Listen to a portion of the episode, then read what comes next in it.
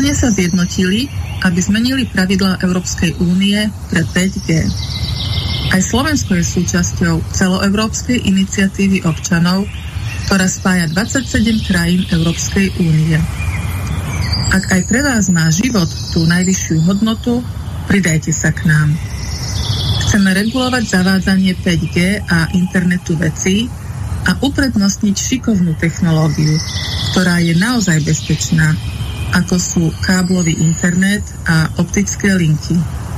Zber podpisov trvá od 1. marca tohto roku do 1. marca roku 2023. Pridajte svoj podpis na stránke www.sign.stop5g.eu lomené sk. Zostaň pripojený, ale chránený. Vážené a milé poslucháčky a poslucháči, od mikrofónu vás zdraví Miro Hazucha, ktorý vás bude sprevádzať reláciou vzdelávanie pre dospelých. Opäť po štyroch týždňoch s členmi alebo sympatizantami hnutia Tvorivá spoločnosť. Témou dnešnej relácie je výhody a rizika informačných technológií Čiže budeme sa venovať e, rôznym informačným technológiám a e, takisto budeme sa venovať aj umelej inteligencii. Hostiami dnešnej relácie sú Marek Jakubis, ktorého pozdravujem. Ahoj Marek. Dobrý deň všetkým poslucháčom. Výborne. A druhým našim hostom je z Českej republiky Jan Kára. E, dobré odpoledne. Zdravím, Janko. A tretím hostom je Ivan Agoč, ktorého tiež pozdravujem. Ahoj, Juko. Zdravím všetkých počúvajúcich a pozdravujem aj teba. Výborne, takže úvod relácie máme za sebou, tak e, by sme mohli prejsť e, rovno k Jankovi, ktorý e, by mal urobiť nejaký taký úvod do problematiky, aby sme mali taký všeobecný prehľad o tom, že O čom budeme v dnešnej relácii hovoriť, takže nech sa páči, Janko má slovo. Troška, troška tu došlo k určitému šumu informačnému. Úvod urobím ja, potom bude Janko nasledovať mm-hmm. za mnou. Dobre, úplne v pohode, takže nech sa páči, Juko, môžeš ísť ako prvý. Dobre, takže ja ešte raz pozdravujem všetkých počúvajúcich a prajem všetkým stráviť spolu s nami príjemné chvíle pri prijímaní informácií, ktoré sme si pre vás dnes pripravili. My sa v našich reláciách snažíme poslucháčom priblížiť trochu iné, alebo presnejšie povedané, radikálne iné pohľady na veci a oblasti, ktoré sa týkajú človeka aj ľudskej spoločnosti. Upriamovať ich pozornosť na podstatné veci, pretože bez pochopenia podstaty nie je možné posunúť sa ďalej. A bez rýchleho a výrazného kvalitatívneho posunu hrozia celej populácii našej planéty veľmi, veľmi velikánske problémy. V doterajších reláciách o tvorivej spoločnosti sme sa v rámci relácií vzdelávanie dospelých dotkli dvoch veľmi odlišných tém, vyžadujúcich si úplne iný prístup k ich riešeniu. Ekológie a klimatických zmien. Teda oblastí, z ktorých jedna, ekológia, je človekom ovplyvniteľná. Kým tú druhú, klímu a jej prudké zmeny, človek s dnešným prístupom ovplyvniť nejako nedokáže. I keď na oficiálnej úrovni sa obe oblasti nezmyselne splietajú do jedného klopka a tým sa vlastne stráca sústredenosť na riešenie skutočných priorít. Pohovorili sme aj o medzinárodnej konferencii, ktorá sa zaoberala najnaliehavejšími hrozbami pre ľudstvo a takisto hľadaniu jedného spoločného východiska z nich – Ďalej sme rozprávali o perspektívach našej civilizácie ak sa to východisko podarí nájsť. A dve posledné relácie sme venovali informáciám o tzv. prapôvodnej fyzike, ktorú si musí ľudstvo osvojiť, ak chce prežiť kritické obdobie, ktoré sa už čoraz silnejšie začína prejavovať a po prekonaní tejto ťažkej skúšky sa ďalej rozvíjať ako plnohodnotná civilizácia v miery, bezpečí a dostatku. Projekt Tvorivá spoločnosť je všezahraňujúci, čiže dotýka sa úplne všetkých oblastí života jednotlivca i celej spoločnosti.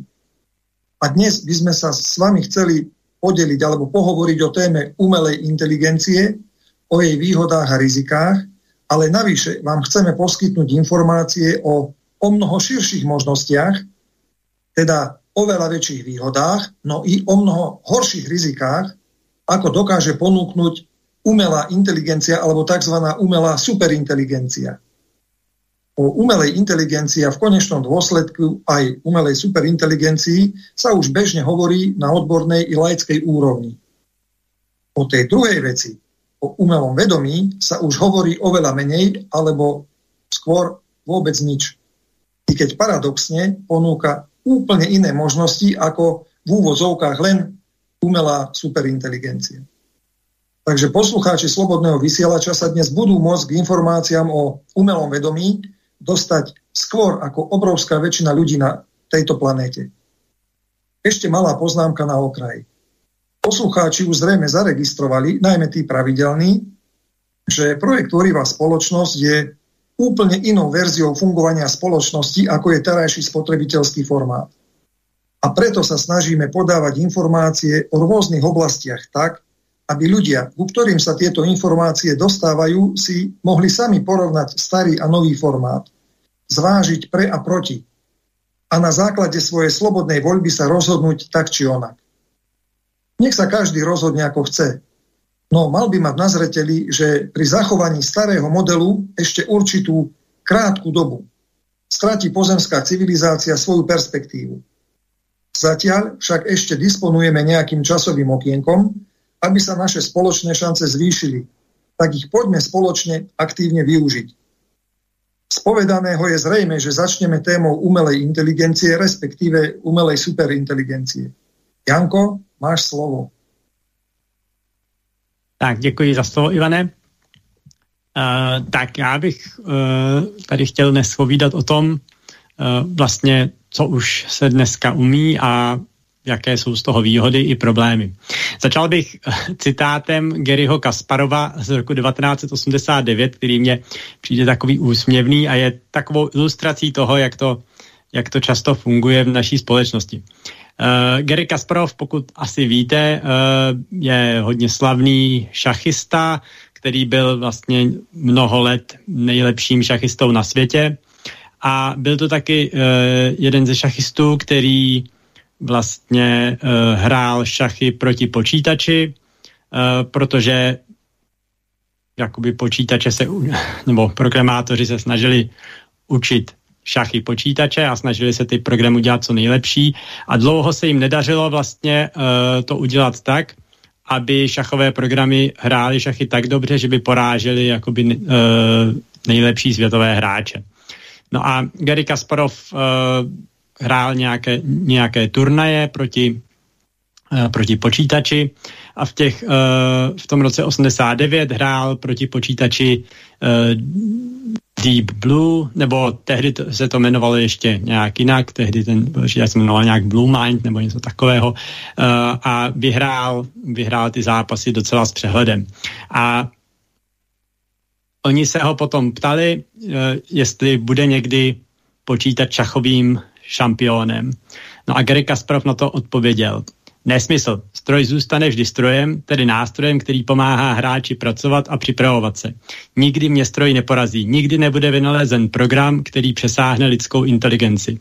A když říkám inteligenci, myslím také intuici a představivost. Dokážete si představit stroj, jak píše povídku nebo poezii? Nebo ještě lépe, dokážete si představit stroj, který bude vést interview místo vás? A já, abych odpovídal na otázky? Tak, tolik Gary Kasparov. A uh, asi 8 let po tomto citátu, v roce 1997, uh, vlastně počítač Deep Blue, Deep Blue od firmy IBM, vlastně Garyho Kasparova porazil v šachovém turnaji. Bylo to první vítězství počítače nad úřadujícím mistrem šachu. A vlastně od té doby uh, se ty programy ještě mnohokrát zlepšily a v dnešní době v podstatě žádný šachista nemá sebe menší šanci proti počítačovému programu. Uh, když se ukázalo, že tedy počítačové, že v šachách skutečně počítačové programy jsou lepší než, uh, než lidé, tak vznikaly názory, že dobře, tak šachy jsou docela jednoduchá hra, tam teda programy mohou vítězit, ale jsou hry jako třeba Go, které má sice jednodušší pravidla než šachy, ale těch možností vlastně, jak táhnout, je tam o mnoho více, což je pro ty počítače obtížnější obsáhnout. E, takže byli jakoby lidé, kteří říkali, že jako těžko někdy budou programy, které, kteří by hráli Go lépe než lidé. E,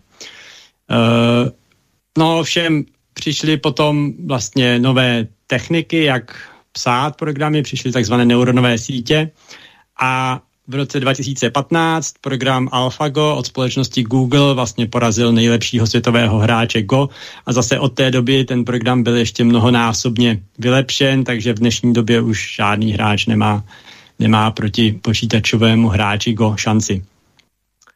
Uh, tady jsem zmínil neuronové sítě, uh, o těch bych teďka jenom tak stručně řekl, jak to funguje, protože vlastně veškerá umělá inteligence, tak jak se dneska jaksi široce aplikuje, tak vlastně neuronové sítě využívá. Uh, a je svým způsobem zajímavé, jak primitivní koncept to je a přitom jak silné výsledky, aspoň z našeho jednoduchého pohledu, s nimi dokážeme dosahovat. To znamená, vlastně ty neuronové sítě se snaží simulovat funkci našeho mozku uh, v počítači. Uh, ta neuronová síť, jaký počítač simuluje, je složena z takových malých uh, malých jakby funkcí, jednotek, který, které simulují funkci jednotlivého neuronu a tyhle ty malé funkční jednotky jsou spolu propojeny. Prostě každá funkční jednotka má nějaké vstupy a nějaké výstupy a ty jsou, ty jsou mezi těmi neurony navzájem propojené. No a máte nějaký celkový vstup, třeba na vstupu může být obrázek a na výstupu bude rozhodnutí, jestli na obrázku je auto nebo ne. No a e, tenhle ten obrázek na vstupu se převede prostě na nějaké hodnoty na vstupech jednotlivých neuronů. Každý ten neuron potom na základě toho, a vlastně jsou to jenom nuly a jedničky na tom vstupu. No a každý neuron na základě jakoby toho, na kolika vstupech on má jedničky a on ještě každý vstup má přiřazenou nějakou váhu, tak se rozhodne, jestli posle, pošle jedničku na svoje výstupy nebo jestli tam poš, pošle nulu. No a vlastně celé nastavování a učení neuronové sítě spočívá v tom, že se vhodně nastavují váhy na těch jednotlivých vstupech neuronů. A uh, tenhle ten vlastně primitivní koncept, kde jsou jenom ty jednoduché neuronky, které pokud jako dost vstupů nebo vstupy s dostatečnou váhou posílají jedničky, tak on pošle taky jedničku, tak tohle to je schopné dělat veškeré eh, dneska umělá inteligence dosahuje od chození přes eh, rozpoznávání textu a ještě mnoho dalších, o které, o které budeme, budeme tady dnes mluvit.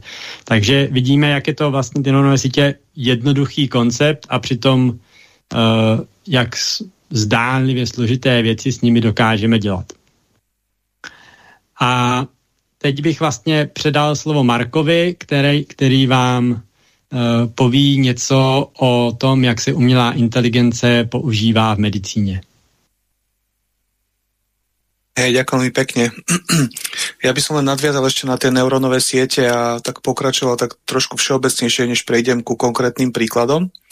No a e, teda chcem povedať ešte toľko, že väčšinu týchto informácií, ktoré mám dneska da, e, ako poskytujeme, tak je možné vlastne si dohľadať alebo vypočuť e, sú v otvorenom e, dostupe pre každého a boli uvedené aj na konferencii Globálna kríza, Týka sa to už každého, ktorá sa uskutočnila v júli a je možné jej záznam nájsť či už na YouTube alebo na kanáli creativesociety.com. čo sa týka vlastne umelej inteligencie, tak umelá inteligencia uh, je vlastne nástroj. Umelá inteligencia penetruje náš každodenný život. A hoci si to vlastne nevšímame, ale je možné to zaznamenať na takých veľmi jednoduchých príkladoch. Ja by som povedal na taký uh, os takú osobnú skúsenosť. Uh, zatiaľ, čo pred pár rokmi, keď človek telefonoval treba z nejakého mobilnému operátorovi, tak tam vyberal uh, z možností, jednotka, dvojka, trojka a tak ďalej, tak dnes vás už na, call centre, na linke privíta umelá inteligencia alebo bot, ktorý sa s vami snaží rozprávať a snaží sa identifikovať vlastne to, čo poviete a na základe toho eh, a na základe toho vlastne vyhodnotí, o čo máte záujem. Hej, to je len jeden, jeden z mnohých príkladov. Týchto príkladov môžeme nájsť oveľa, oveľa viac. Dnes uh, už umelá inteligencia siaha od poskytovania služieb, napríklad e, plne automatizované reštaurácie, plne automatizované hotely, plne automatizované sklady, čo sa týka logistiky, doprava a tak ďalej. E, tomuto sa budeme potom venovať ešte neskôr. A, čiže e, vyzerá to tak, že vlastne my ako keby ľudia učíme umelú inteligenciu tým, že ju každodenne zásobujeme obrovskými kvantami vlastne informácií, informácií o našom správaní. Vždy, keď zapnete mobilný telefón a niečo do neho naťukáte, tak to všetko sa vlastne ako keby ukladá. Je to samozrejme priradené k vášmu, úč- k vášmu účtu. Tým, tým pádom vlastne my učíme umelú inteligenciu vlastne informácie o nás, o, našom, o našich treba nákupných nákupných preferenciách a tak ďalej. A, teraz by som rád povedal niečo o tom, ako a, môžeme vidieť treba z umelú inteligenciu a, v medicíne, pretože ako som spomínal, umelá inteligencia je nástroj a je len na nás ľuďo, ľuďoch, ľudí, ako ho budeme využívať. Hej, zatiaľ, čo v súčasnom spotrebiteľskom formáte spoločnosti e, sa využíva skôr ako prostriedok pre dosiahnutie zisku, prípadne manipuláciu nás e, ľudí, e, tak v tvorivej spoločnosti e, bude umelá inteligencia využívaná v prospech e, nás ľudí pre zjednodušenie nášho každodenného života. A kam až vlastne, ak, kam až vlastne to môže uh, dôjsť a ako nám to môže pomôcť, môžeme uh, uviesť na uh, jednoduchom príklade z oblasti medicíny.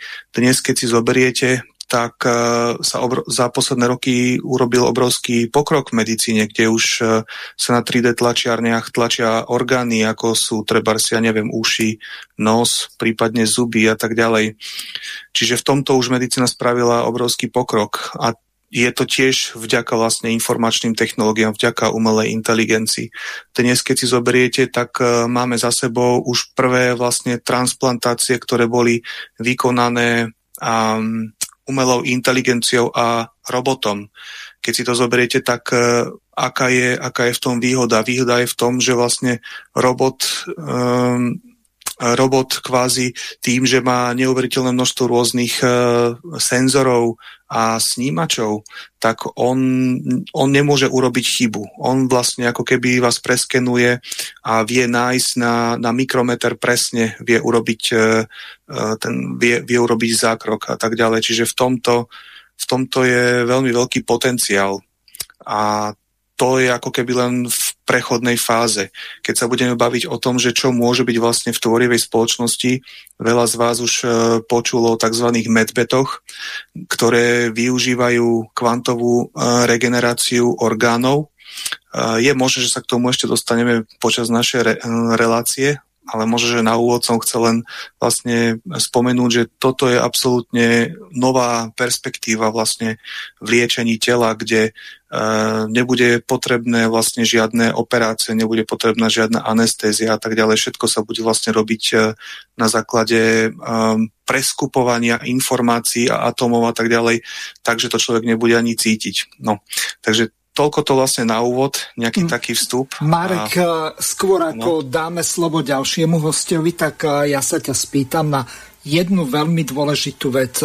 Teraz, aj keď odhliadneme, že prebieha vojna na Ukrajine, kde už do určitej miery tak tá umelá inteligencia sa využíva, tak koncom 20. storočia tak sa nahrávala séria filmov, ktoré boli najmä z toho vojenského alebo science fiction prostredia, keď si zoberieme napríklad taký Terminátor, Univerzálny vojak a podobné filmy. Takže e, spýtam sa ťa, ako ty vidíš tú perspektívu v negatívnom slova zmysle, pretože najskôr to najmodernejšie sa dáva do vojenstva, až tak sa to dostáva do tej civilnej alebo komerčnej sféry. Hej, toto je veľmi dobrá otázka a v princípe uh, to je veľmi dobrá otázka. Eh, rozmýšľam, do akej miery eh, môžem odpovedať na to, ale dá sa povedať, že ako som spomínal, tak eh, v súčasnom, ak zachováme, ak nič nebudeme robiť a zachováme súčasný spotrebiteľský formát spoločnosti, tak všetko vlastne smeruje k tomu, že ten, ktorý vlastne bude ako keby vlastniť superinteligenciu so, so superintelektom, tak bude mať absolútne všetky informácie o všetkých ľuďoch, bude mať e, možnosť všetkých ľudí manipulovať, bude mať možnosť e, ako keby, no, niektoré science fiction filmy hovoria až o vlastnení ako keby tela, hej. Čiže ako pokiaľ zachováme spotrebiteľský formát spoločnosti, kde zisk je na prvom mieste a ľudský život nič neznamená, tak e, sa to môže skončiť absolútne tragicky. V tomto som si spomenul na veľmi dobrý dokument, ktorý e, pripravili vlastne účastníci tvorovej spoločnosti a to je dokument o Atlantíde, e, kde vlastne sme už, kde je možné nájsť pozostatky, pozostatky informácií o tom, že vlastne v Atlantíde bol jeden jediný vládca nad celým svetom, ktorý mal technológie, prostredníctvom ktorých vedel vlastne sledovať e, akýkoľvek pohyb všetkých ľudí, vedel e, presne to, čo si myslia, čo sa chystajú urobiť a tak ďalej a vedel vlastne ako keby ukončiť život ktoréhokoľvek človeka v akomkoľvek momente. Takže nechcem povedať, že to takto skončí, ale no, nechávam na každom poslucháčovi vlastne, ako, čo si z toho vezme. Janko by ťa chcel doplniť. Nech sa páči. Ano, e, já jsem jenom chtěl říct vlastně, co se týče toho třeba, co už funguje teďka, nebo co vidíme, že se může stát, jakože už se je reálné v podstatě v blízké budoucnosti, tak uh, jako souhlasím s Markem, že pokud nebude tvořivá společnost, tak ty vyhlídky jsou poměrně depresivní, protože tak v dnešní době už vidíme vlastně, že jo, drony, autonomní vlastně letadla, už jsou v provozu, uh, i když se, nevím, jestli byly nasazeny už přímo v nějaké válce, ale rozhodně ty armády je mají a už jako s nimi fungují. Drony, uh, které jsou schopny autonomně vyhledávat cíle a útočit na ně. To znamená, vyšle se robot, který najde cíl a vyš, prostě vystřelí do něj raketu, prostě nějakého uh, cílového toho. Stejně tak jsou k dispozici roboti, Eh, můžete si, na internetu je dokonce docela dost i videí. Eh, jsou eh, roboti, kteří jsou schopni překonávat terén, už normálně jsou schopni běhat v terénu, skákat, zvládají normálně salta, jsou, a jsou schopni nosit materiál, ale jsou schopni i pracovat s puškou, a dalšími zbraněmi, raketomety a dalšími zbraněmi. To znamená, v dnešní době je zcela reálné, a technologie už taková je, funguje, postavit armádu robotů, kteří nebudou mít hloupé otázky a udělají, co jim přikážete. Takže je to jenom otázka toho, jestli někdo se rozhodne tímto směrem investovat peníze a ty roboty navyrábět, ta technologie už existuje. Uh, Takže... Chcel si sa vrátiť k tomu Kasparovovi, ak eh, si dobre pamätám. ano, k tomu se pak vrátím, ale ano. myslím si, že teďka, teďka je řada na Ivanovi, který uh, chtěl ještě říct něco uh, k umělé inteligenci a zemědělství. A já, pak, a já se pak vrátím ke Kasparovovi. Takže Ivane, předávám ti slovo. Výborne. E, ďakujem pekne. Vyvinulo sa to zaujímavo, lebo my sme o týchto akože veľkých hrozbách, alebo ako chceli hovoriť trošku neskôr, tak mhm. nevadí, troška sme to v tom scenári akože prednostnili a ešte sa k tomu pravdepodobne dostaneme z nejakej inej strany. Ono ide o to, že umelá inteligencia, ako každý nástroj, môže, alebo čo ja viem, čo sa dá použiť aj, alebo teda nesie aj pozitíva, prínosy, aj negatíva, alebo teda nejaké rizika.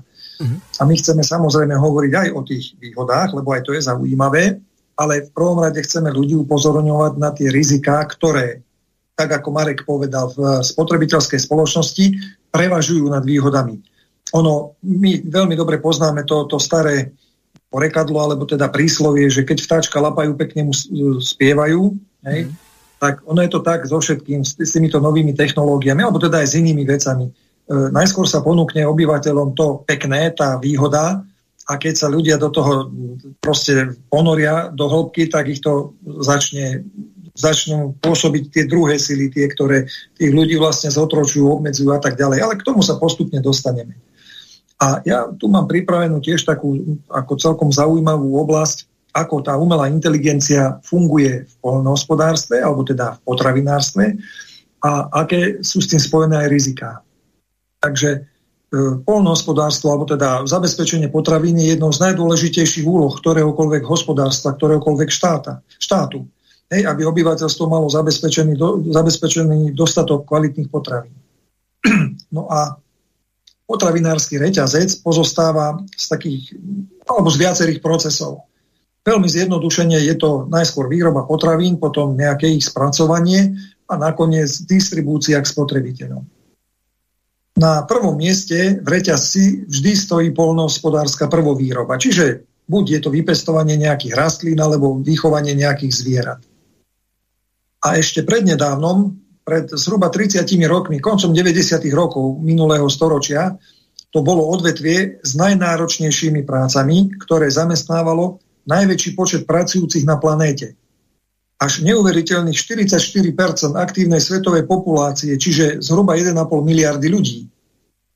Medzi časom tento podiel samozrejme klesol, ale aj tak ešte dosahuje úctyhodných 27%. Teda v tejto oblasti pracuje stále viac ako štvrtina všetkých pracovne aktívnych ľudí.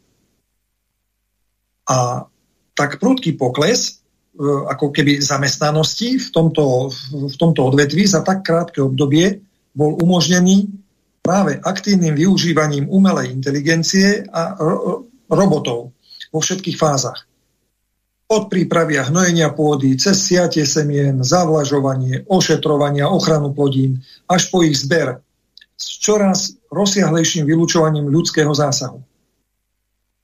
V moderných projektoch výroby sa stále častejšie využívajú viac účelové alebo viac, stále viac účelovejšie automatizované komplexy, ktoré si vyžadujú minimálny dohľad odborníkov. A v porovnaní s tradičnými metódami a postupmi na jednej strane obrovsky šetria agrochemikálie aj spotrebovanú energiu, a tieto úspory niekedy presahujú až 90% Samozrejme, roboty pracujú každý deň po celý rok a sú pripravené aj na tie najnáročnejšie úlohy. Aj napríklad pozorovanie polnohospodárskej pôdy sa dnes úspešne vykonáva dronmi, čiže drony neslúžia len na vojenské účely, ale aj na civilné. Tieto drony monitorujú polia, vykonávajú včasnú analýzu plodín a tak ďalej, sledujú, čo treba.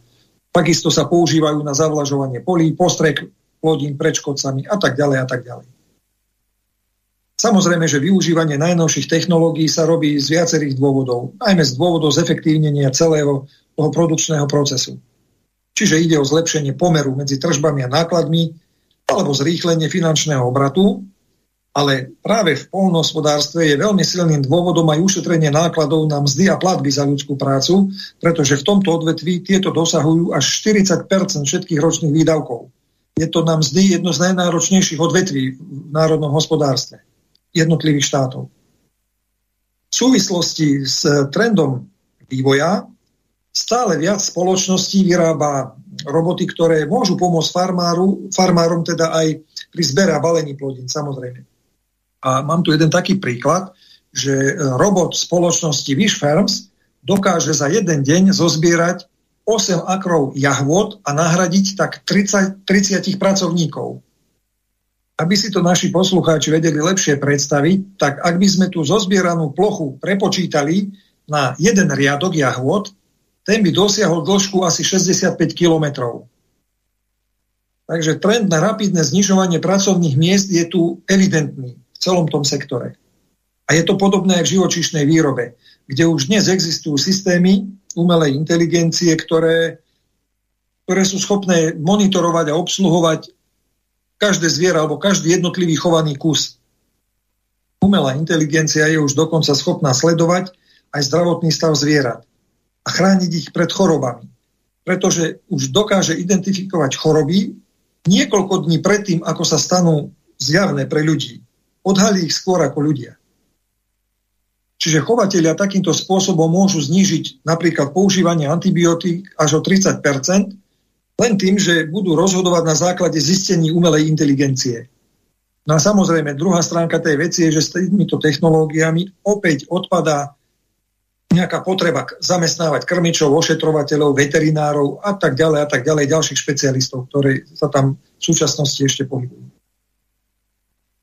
Špičkou v efektívnosti zabezpečenia potravy v súvislosti s využívaním umelej inteligencie sú dnes tzv. vertikálne farmy, ktoré je možné zriadiť na ktoromkoľvek mieste na planéte bez ohľadu na klimatické podmienky.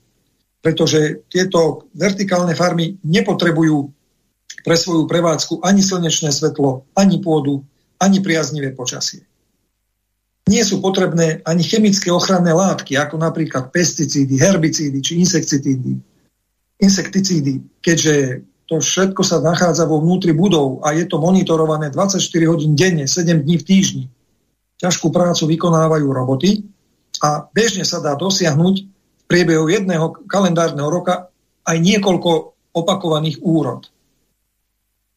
Takéto farmy už dnes existujú a dosahujú 300-násobne zvýšenú produkciu na jednotku, na jednotku plochy v porovnaní s konvenčnou klasickou farmou. Pričom tie produkty sú krajšie na vzhľad a dokonca sú aj chutnejšie. A pritom na ich vypestovanie tieto vertikálne farmy spotrebujú iba 5% vody v porovnaní s klasikou. To sú ako neuveriteľné parametre rozdielu medzi to, tým klasickým spôsobom zadovažovania alebo pestovania potravy a touto modernou za pomoci umelej inteligencie.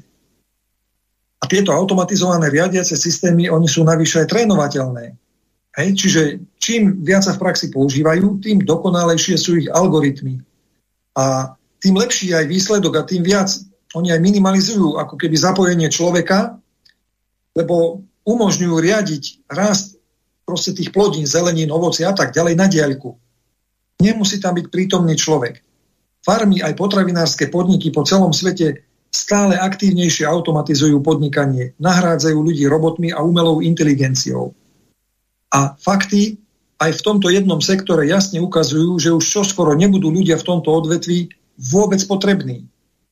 Čo však bude robiť tá vyše 1 miliarda ľudí, ktorí sa dnes venujú odvetviu polnohospodárstva, ak zostane zachovaný súčasný odlišený formát spoločnosti?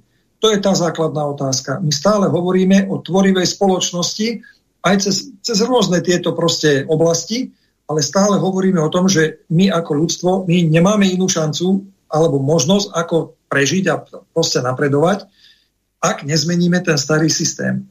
Ďakujem zatiaľ a odovzdávam slovo, slovo Jankovi, nech pokračuje svoje témy. Tak, uh, zdravím. Takže uh, já bych pokračoval dál trošku uh, s tím citátem Kas- uh, od Kasparova, který jsem uvedl vlastně na začátku. Uh, tam Kasparov vlastně říkal, že nejen, že stroje ho neporadí, neporazí nikdy v šachách, což teda se za několik let stalo, a, ale že ani ne, ne, nemůžou, že si nejde představit, že by psali povídky nebo, nebo dokonce vedli rozhovory. A jak se ukazuje, tak i v tomto se Gary Kasparov mýlil. Protože v dnešní době už uh, jsou programy umělé inteligence, které píší povídky. Když se podíváte, stačí si zadat do, Google uh, vhodné termíny, jako například, jako v angličtině doporučuji generátor příběhů nebo, nebo podobné a najdete několik různých systémů, které vám umožňují generovat příběhy. Jsou počítače, které dokáží vytvářet poezii, jsou počítače, které dokáží vytvářet hudbu. Například uh, byla, jako byl udělán počítačový program na skládání hudby, uh, který vlastně dokončil Beethovenu, Beethovenovu nedokončenou symfonii.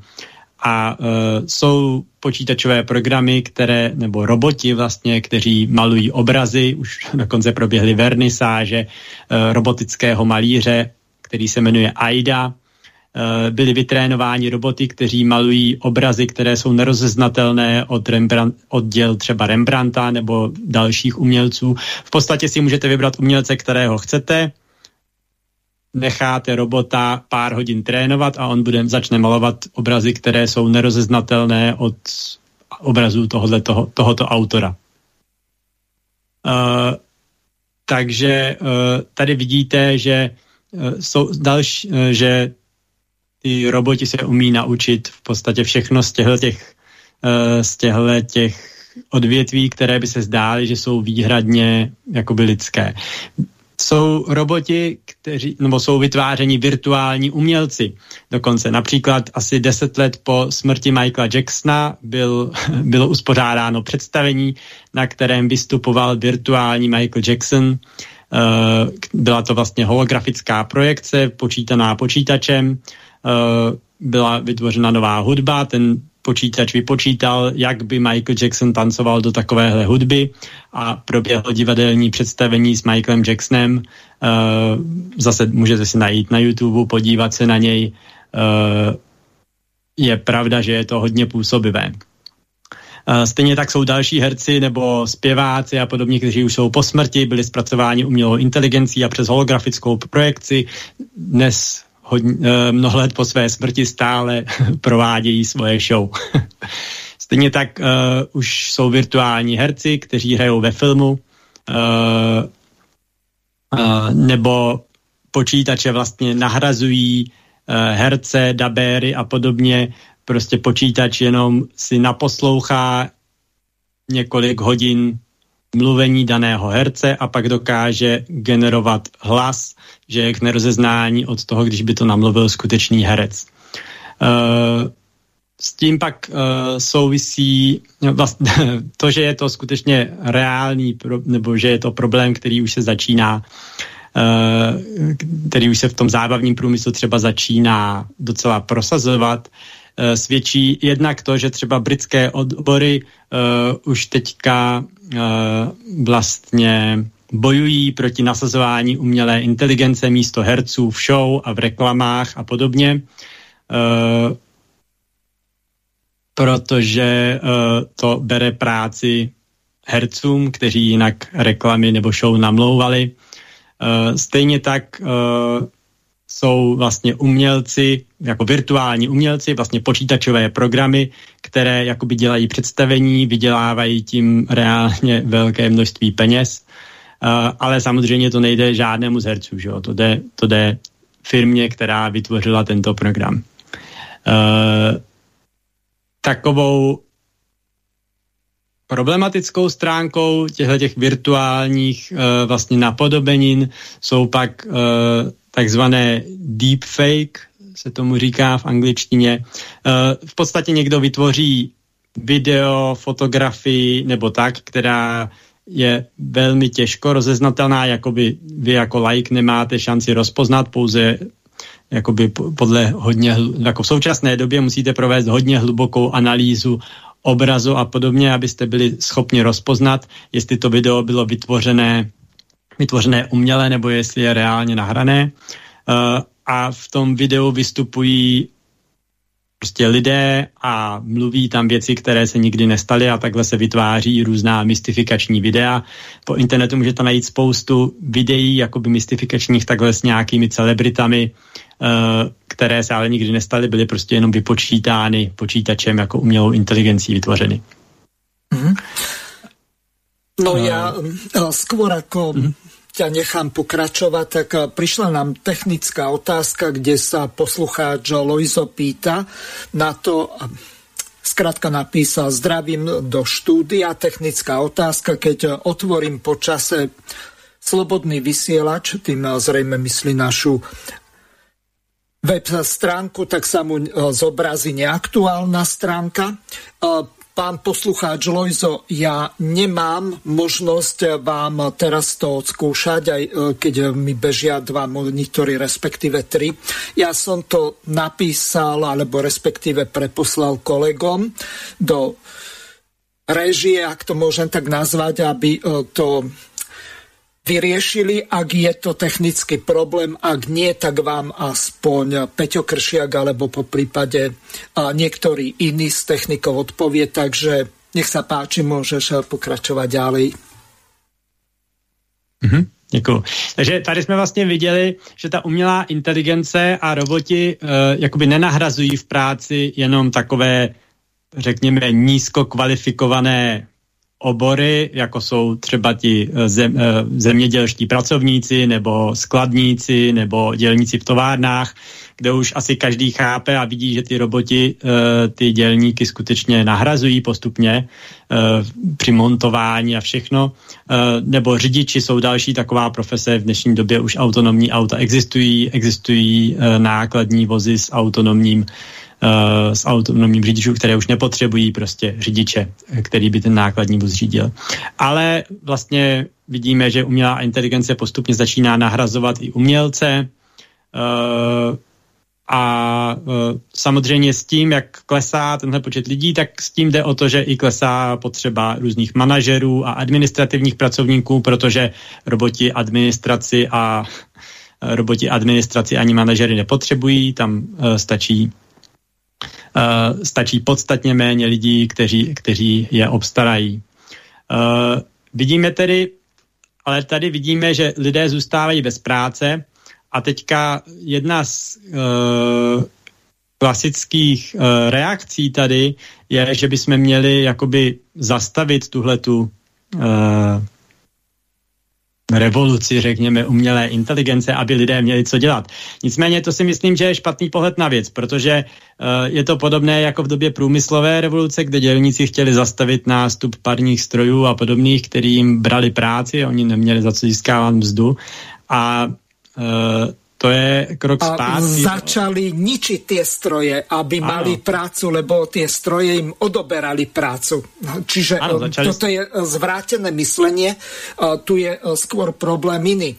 Tu je problém vlastnenia výrobných prostriedkov a najmä toho, že kto má manažerskú kontrolu, kto skrátka prerozdeľuje ten zisk alebo minimálne tú časť ktorá by mala ísť e, na tie mzdy. E, čiže e, takto je asi ten problém postavený a ja neviem, že ako sa to vlastne bude riešiť, ak naozaj neprejdeme od tej konzumnej komodifikovanej spoločnosti k tej tvorivej, tak to asi bude veľmi ťažká ano. otázka a tento problém už máme tu teraz. Čiže tu e, to treba riešiť e, tak, aby nás tieto problémy nezavalili, pretože čo budú e, robiť tí ľudia na tých úradoch práce, aj to množstvo tých manuálnych prác nejakých verejnoprospešných je obmedzené. Čo ak budú, čo ja viem, roboty sadiť stromky v horách alebo v parkoch, alebo tak ako ste hovorili, čo Ivan hovoril ohľadom toho polnohospodárstva, ak tam tej práce jednoducho nebude. Takže tu nastáva dosť taký zásadný problém, ale nechcem vám odoberať čas, nech sa páči, pokračujte. Ano, já souhlasím, přesně o to jde. Ono to není o tom, že my bychom vyrobili méně, to znamená, že bychom neměli dost zboží, které bychom dali, aby se lidi mohli mít dobře. Je přesně problém, jak si řekl v tom, jak rozdělit ty, to vyrobené zboží, protože v dnešní době je to tak, nepracuješ, nedostaneš peníze, umři si hlady.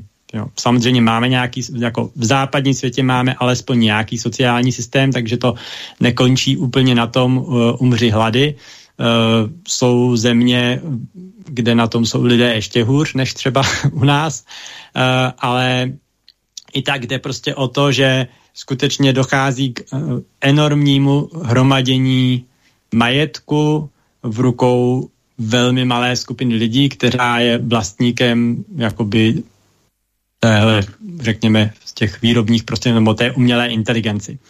Uh, my jsme tady ještě, uh, ještě tady máme uh, na závěr k těm nahra, nahrazeným, nahrazeným povoláním, abych tak řekl, by se zdálo, že třeba ty, kteří budou ty roboty vyrábět nebo programovat, tak ty budou mít zlatý důl, protože bude potřeba programování robotů, ale to je taky mílka, protože uh, vlastně i role programátora uh, nebo ro, opraváře robotů nebo tak podobně všechny tyhle ty role jsou v dnešní době počítačem nebo budou v ne zas tak daleké době počítačem nahraditelné. Vlastně roboti, kteří opravují roboti, roboty, už so, uh, jsou dneska v provozu. Uh, stejně tak, co se programování třeba týče, můžete si vyhledat zase na internetu. Open AI Codex je například jeden uh, z jako produktů umělé inteligence. Je to vlastně program, který umí na základě slovního popisu psát programy. Zatím jsou ty programy poměrně jednoduché, zatím jako nezvládne složitý popis, ale samozřejmě to je v zásadě, jak jsme viděli, podobně jako u těch šachů. Je to otázka, šach, je to otázka času uh, a nemyslím si, že za stolika let, než na základě docela abstraktního slovního popisu ten program bude schopen vygenerovat uh, kód, který danou funkci bude provádět. Uh, to znamená, zatím jsou tyhle ty programy řekněme, vítanou pomocí programátorům. Programátoři nemusí všechno rozepisovat, až na, uh, můžou tyhle ty jakoby programy používat jako pomoc, nemusí všechno rozepisovat až do nejmenšího detailu. Už můžou vlastně používat větší stavební bloky uh, na, na psaní těch programů, ale brzy vlastně se dá předpokládat, že, že větší a větší část práce těch programátorů bude nahrazena takhle umělou inteligencí. Doplniť by ťa chcel Marek, takže Marek, nech sa páči. Ďakujem pekne. Ja by som rád len doplnil, lebo môže vzniknúť tuto taký argument u niektorých poslucháčov, že dobre, veď keď pri tej predchádzajúcej priemyselnej revolúcii zanikli určité práce, tak ľudia sa rekvalifikovali a vznikli nové. No a to je trošku taký problém s tým, že dnes neexistuje odvetvie, v ktorom by nás roboti a umelá inteligencia nedokázali nahradiť. Keď si to tak zoberieme, ja by som rád uviedol len dva príklady. Prvý príklad už v Japonsku sú prví napríklad kňazi, ktorí sú akože na, ako v roli robota a momentálne sa už, e, sú už teraz e, k dispozícii programy, e, ktoré máte ako v jednej, dá sa povedať, v jednom programe, tam máte uh, vášho psychologa, možno aj kňaza, keď potrebujete, ako kto, či verí, neverí, to už je jedno, uh, právnika a tak ďalej, lekára, ktorý vlastne na základe vašich nejakých tých údajov nejakého toho správania a tak ďalej. Dneska sú už e, online psychológovia, ktorí na základe e, určitých senzorov vedia presne rozpoznať vlastne vaše správanie, či trpíte depresiou a tak ďalej. Na základe senzorov dneska je možné a vlastne určitých príznakov je možné presne identifikovať, či máte nejakú chorobu alebo vám hrozí nejaká choroba. Čiže my sa dostaneme vlastne do momentu, kedy si kúpime program, ktorý bude našim lekárom, našim právnikom, našim ekonomom, našim psychologom, našim kňazom, dokonca aj učiteľom, pretože bude presne poznať e, naše správanie, bude vedieť, čo nás zaujíma, v akej oblasti sa chceme vzdelávať a tak ďalej. Čiže my sa tu posúvame do takej ako keby roviny a toto je niečo, čomu sa nevyhneme. To je niečo, čo už teraz vlastne je, do čoho sa investujú obrovské prostriedky. Tam myslím, že na konferencii bol uvedený, bola uvedená taká suma, že za rok 2021 sa investovalo do oblasti IT celosvetovo 4 trilióny amerických dolárov a toto je niečo, na čom najväčšie firmy sveta intenzívne pracujú. A samozrejme, že pre nás ľudí to bude výhodné, pretože nemusíme nikam chodiť a všetko, všetky informácie vlastne dostaneme z pohodlia domova. Tak len toľko to som chcel vlastne doplniť. Hm.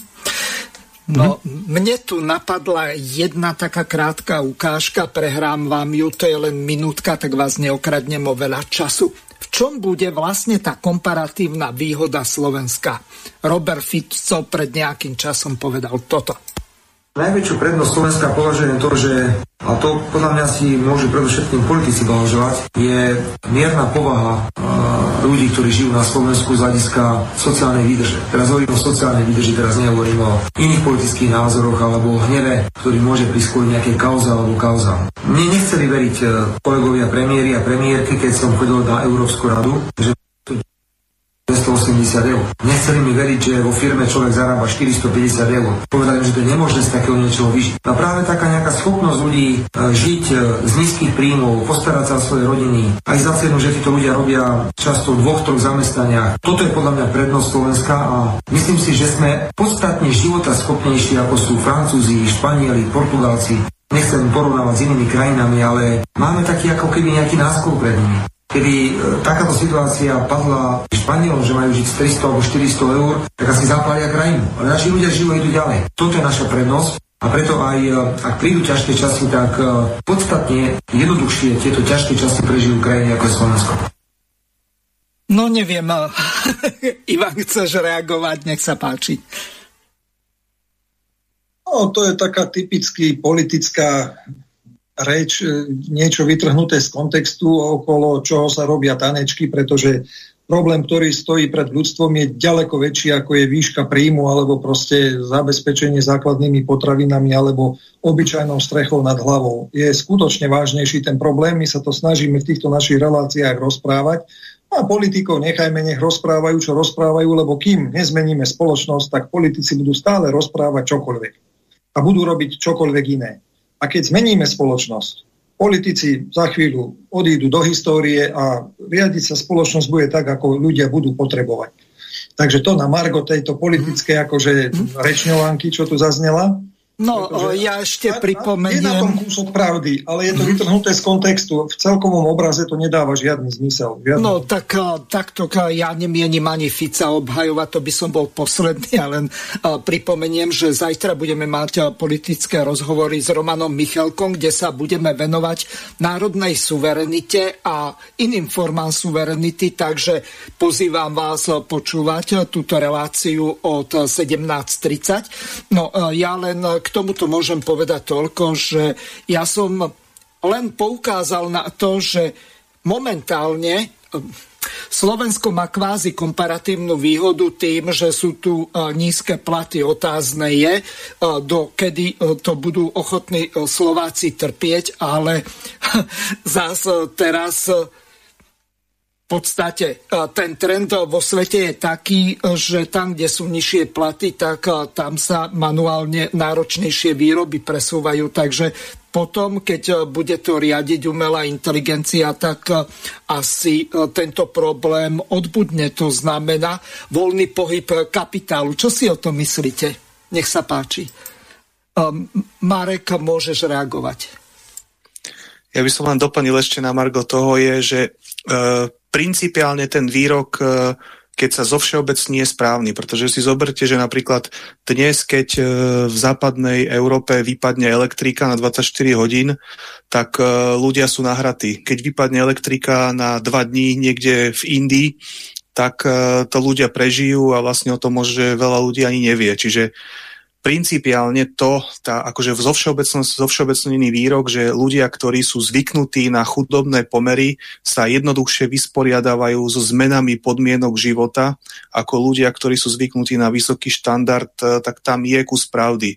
Na druhej strane je to ale presne, ak ty si povedal, ja to vidím ako prosto uh, prosto verejné vystúpenie uh, človeka, ktorý si na seba vzal masku politika, ktorý obhajuje vlastne niekoho záujmy, len je záujmy ľudí. Takže a to, jak si povedal, že pokiaľ budeme mať k dispozícii technológiu ako umelá inteligencia, respektíve umelovedomie, o, o, o ktorom sa dneska ešte pobavíme ďalej, tak to bude presne vedieť vypočítať, naplánovať, koľko ľudí kde je, kto čo kde bude ako potrebovať a v dostatočnej miere bude vedieť zabezpečiť pre všetkých ľudí dôstojný život. Kto chce pokračovať ďalší? Tak no. já si budu pokračovat. Dobré.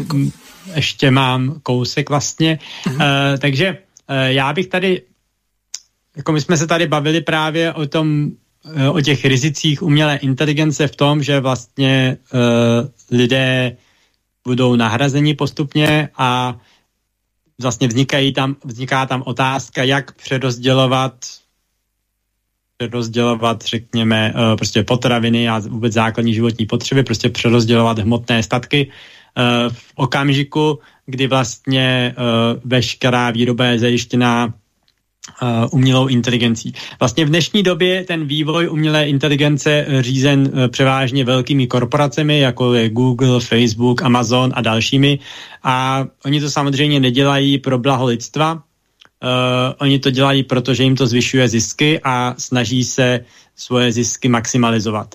Uh, je tam vlastně probíhá mezi těmi, těmi velkými firmami soutěž o to, kdo dokáže skoncentrovat na svých serverech a užitečně zpracovat co největší množství dat uh, a na základě těchto dat potom vytvořit závěry, které jim ještě víc zvýší zisky. Uh, to znamená vlastně uh, takovým uh, svědectvím toho, že v dnešní době jde hlavně o to, uh, kdo vlastní a zpracovává informace, je to, že vlastně největší firmy prakticky ve všech oborech nevlastní vůbec žádné výrobní prostředky. Například a také bylo to vlastně Ichak Adizes na konferenci v červenci tohleto hezky schrnul, když říkal, dnešní největší hotelová firma nevlastní ani jeden pokoj. Největší uh, vlastní pouze portál, skrz který pronajímá hotely, který provozuje někdo jiný. Uh, je to, myslím, Airbnb. Dnešní největší dopravní firma nevlastní ani jedno auto. Vlastní pouze databázy, vlastní informace, vlastní kontakty na další a zprostředkovává dopravu, kterou provádí někdo jiný. Hmm. Stejně tak firmy jako Google, Facebook nebo další, oni vlastní, jediné, co vlastní, jsou ty počítače a ty informace, které na nich schromažďují a skrz ně potom vlastně prodávají a prodávají tyhle ty svoje prodávají tyhle ty svoje informace dál a tím jsou tak tím vlastně těží takové enormní množství peněz. Uh, a vlastně v tomhle je i riziko, pokud nezměníme naši společnost, tak uh, v podstatě to směřuje tím, že jedna tahle, uh, že postupně vlastně nebude potřeba žádná pracovní síla, tyhle ty velké firmy ve snaze maximalizovat své zisky prostě eliminují lidskou práci. Jedna z těchto těch firm, uh, vlastně ty firmy mezi sebou soutěží o prvenství a časem dojde k tomu, že jedna z nich zvítězí. Uh, a ta se vlastně potom vlastně prakticky stane světovým vládcem. Uh, dalším rizikem této umělé inteligence uh, je, jak už jsme se bavili, využití pro vojenské účely, potom vlastně umělá inteligence už se dnes prakticky používá k sledování pohybu obyvatel, používá se používá se k eh, například sledování zvyklostí eh, lidí, eh, jako obchodních a podobně, aby se jim dalo, aby se na ně dala lépe zacílit reklama, aby se jim dalo lépe prodat zboží. Využívá, využívá se třeba to, jakými nemocmi, že se odhaduje, jakými nemocemi by mohli trpět, aby bylo možné jim lépe prodat některé zboží, které jim podle, podle, toho, podle toho údajně pomůže. Uh, stejně tak jakoby pro, uh, probíhají už cílené kampaně, které na základě právě informací, třeba nazbíraných z Facebooku nebo tak, ovlivňují mínění voličů aby volili konkrétního kandidáta. To znamená, že na základě prostě sbírají se data z Facebooku, na základě nich se pro každého konkrétního uživatele zpracuje speciální zpráva, která podle jeho vypracovaný, přes jeho vypracovaný filozofický profil ho ovlivní tak, aby dal hlas danému kandidátovi. Takovéhle kampaně už dnes na internetu probíhají, jsou placené. Uh, kdo chce, může si například uh, vyhledat velký skandál, který proběhl v Americe před pár lety s Cambridge Analytica, britskou analytickou společností, která právě tohleto dělala pro jednu ze stran účastnící se amerických voleb. Uh, takže tohle to jsou naprosto reálné hrozby, které vlastně už probíhají, to ani nejsou jenom hrozby, to jsou prostě věci, které se dějí a které jenom ukazují, že prostě ano, firmy nemají žádnou morálku, snaží se o maximalizaci zisku a nelze doufat, že sami od sebe se najednou stanou morálními a začnou chránit lidi. Uh, a teďka uh, já bych odev, vlastně odevzdal slovo Ivanovi, uh, který uh, No, Ivan bude za chvíľu pokračovať. Ja len pripomeniem mm-hmm. našim poslucháčom, že dostali sme sa do druhej polovice relácie. Tak ako bolo v úvode povedané, číslo do štúdia je 421 910 473 440. Pokiaľ máte nejaké otázky na našich hostí, tak eh, môžete využiť okrem telefónu aj WhatsApp, Viber, Signál, Telegram.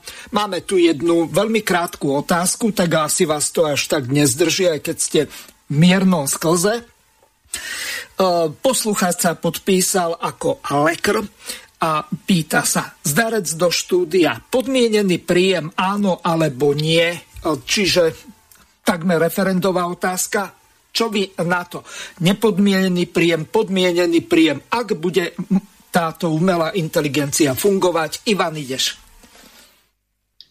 No, toto síce nie je ekonomicky zameraná relácia. My práve v tej sobotnejšej relácii prípravný výbor referent, tam zvykneme mm. hovoriť o týchto témach, ale môžem v, krá v krátkosti poslucháčovi povedať, že v spotrebiteľskej spoločnosti bezpodmienečný príjem a, a alebo nie, hej, spisovne povedané, pretože je to jednoznačne nástroj na neuveriteľnú manipuláciu obyvateľstva.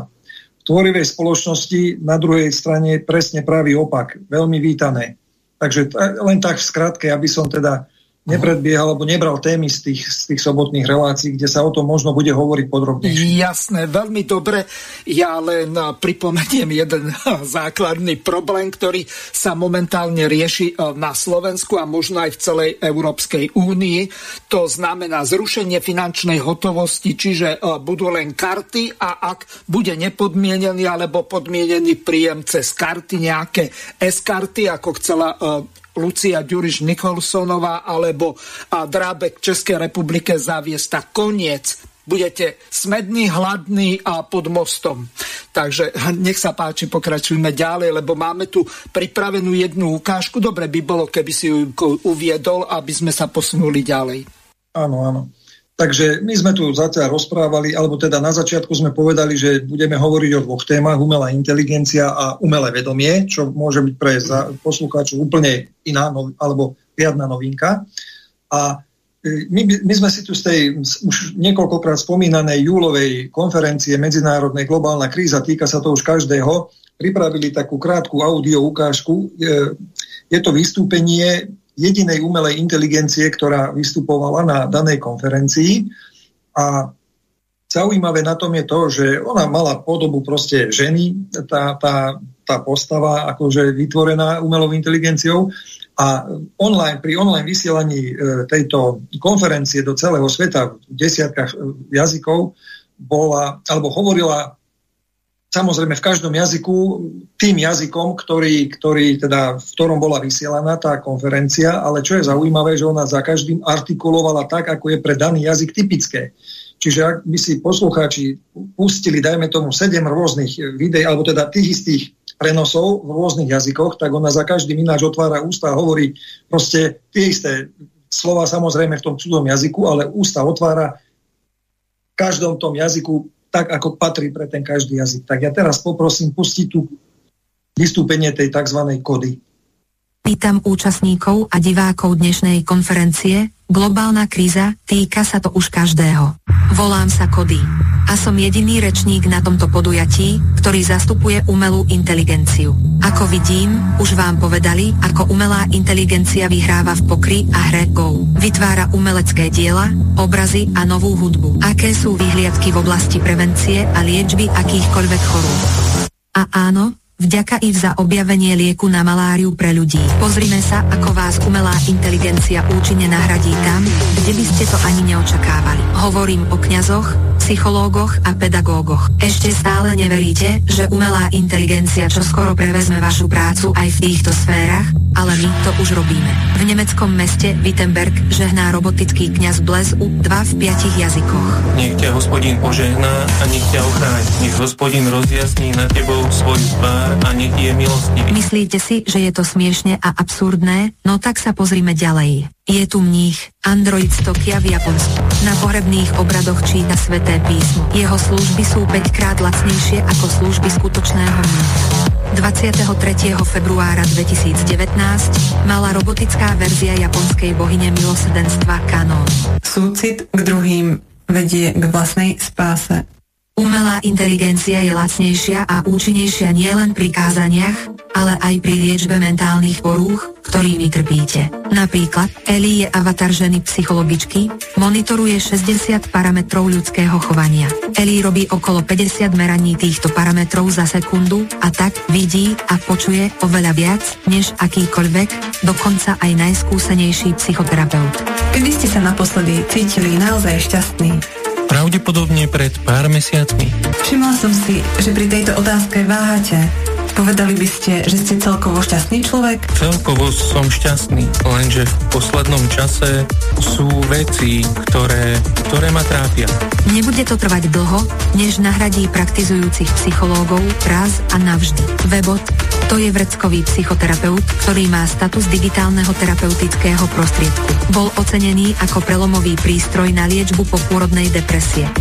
Webot už odporúčajú lekári. Funguje prostredníctvom smartfónu pacienta a pomáha zmierniť symptómy depresie, závislosti a úzkosti. Služby Webotu teraz stoja mesačne o polovicu menej ako priemerná cena za jednu návštevu psychoterapeuta. A pritom Webot je k dispozícii každý deň, 24 hodín denne. 82% opýtaných v 11 krajinách verí, že roboty dokážu udržať ich duševné zdravie lepšie ako ľudia. A podľa štúdie, ktorú uskutočnili spoločnosti Microsoft a IDC 99,4% vzdelávacích inštitúcií uviedlo, že v priebehu nasledujúcich troch rokov prejdú na výučbu, využívajúcu umelú inteligenciu. Ale to sa už deje. Na poslednom svetovom ekonomickom fóre sa diskutovalo o vzdelávacej platforme Century, ktorá sa masovo zavádza na národnej úrovni. Upravuje učebné osnovy pre každého študenta individuálne a stojí menej ako 12 eur ročne na jedného študenta. V Číne sa 28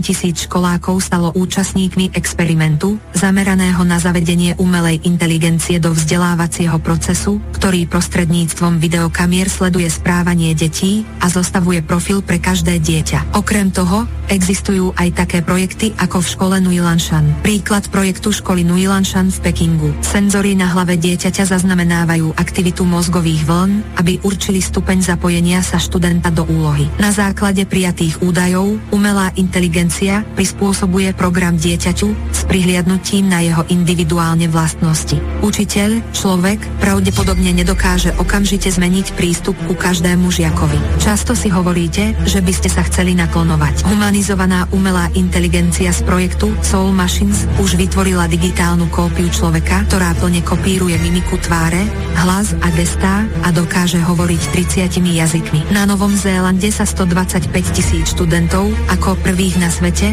učilo od digitálneho človeka menom Bill. Študenti sa radi učili od Vila.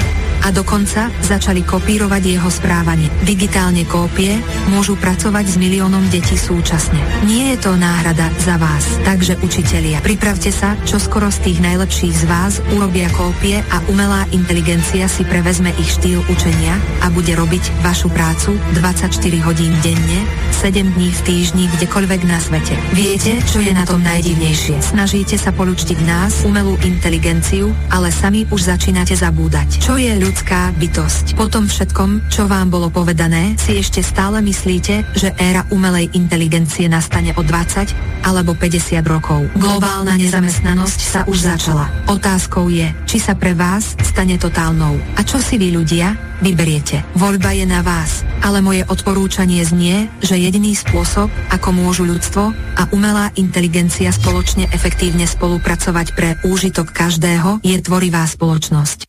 Skôr ako Ivkovi dám slovo, pripomeniem telefónne číslo plus 421 910 473 440. Môžete volať. Ivko, nech sa páči, môžeš pokračovať ďalej. Ešte sa ťa spýtam na jednu takú otázku, ktorá mi teraz napadla, ale v súvislosti s niektorými našimi poslucháčmi. Ak bude, povedzme, takúto reláciu moderovať inteli- tá inteligencia, tak v tom prípade bude skákať do reči tomu hostovi alebo nie? Hovorím o umelej inteligencii, samozrejme.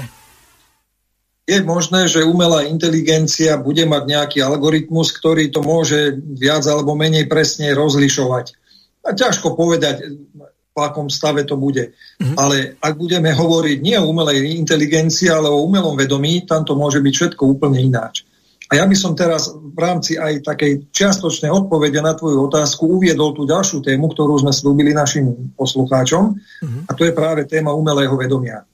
Čiže doteraz sme hovorili o umelej inteligencii a rôznych možnostiach, aj výhodách, aj rizikách.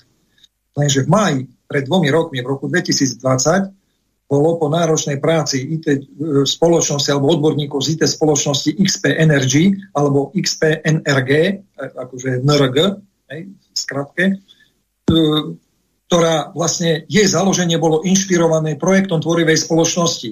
Ľudia pracujúci v IT sfére sa dostali k informáciám o tvorivej spoločnosti a povedali si, že pre tvorivú spoločnosť urobia všetko, čo je v ich silách, aby proste čo najlepšie mohla sa zrealizovať v praxi. A teda tým, týmito odborníkmi z tej spoločnosti XP Energy bolo skonštruované prvé a zatiaľ jediné umelé vedomie na svete. A autori mu pre personifikáciu vybrali meno Jackie, ktoré bolo inšpirované menom filmového herca Jackieho Chena, ktorý vo svojich filmoch stelesňuje mieromilovnosť, dobro, spravodlivosť a tie pozitívne vlastnosti ľudské.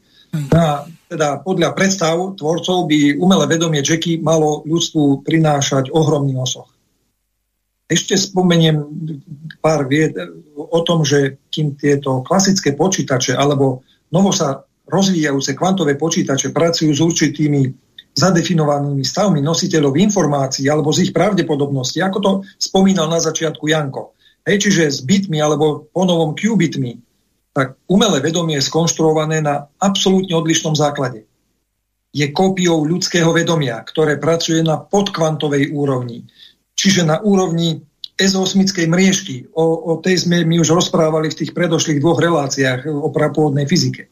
Mm-hmm a pracuje s ako keby s kompletnými a úplnými informáciami v celom objeme. Nie so súborom bytov, alebo teda tých qubitov, ktoré sa nachádzajú v určitom stave, alebo teda pravdepodobnosti a vytvárajú len digitálne obraz danej informácie. No a o zvláštnostiach práce aj chovania tohto umelého vedomia, ktoré už medzi tým prešlo aj náročnými testami, nám teraz viac porozpráva Marek. No Marek, eh, nech sa páči, ale um, máme tu jednu uh, veľmi dobrú otázku, tak ju prečítam. Chcem sa opýtať hosti, ako sa bude umelá inteligencia kontrolovať tvorivej spoločnosti. Prajem krásny deň do štúdia. Poslucháč Roman. Takže ako sa bude v tvorivej spoločnosti kontrolovať umelá inteligencia asi, aby sa nevymkla spod kontroly. Takže nech sa páči. Uh, Janko, můžeš.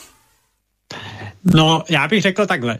Umělá inteligence na té úrovni, kterou máme teďka, v zásadě není potřeba nějak kontrolovat. Respektive tam vlastně ona pořád dělá to, co jí naprogramujeme. To učení umělé inteligence, aspoň tak, jak je to v dnešní době implementováno, tak je pořád v zásadě dost omezené. To znamená, že ono třeba, on, vlastně takové ty tém, jakoby, no, máme takové termíny jako deep learning a podobně, kde prostě ta umělá inteligence se jakoby sama učí, ale to všechno spočívá jenom v tom, že vlastně máme nějakou neuronovou síť, která si sama upravuje svoje váhy v závislosti na tom, uh, jaké vstupy přichází a když ji nějak vlastně externě nějak jako dodáváme odpovědi, jestli se teďka rozhodla správně nebo špatně.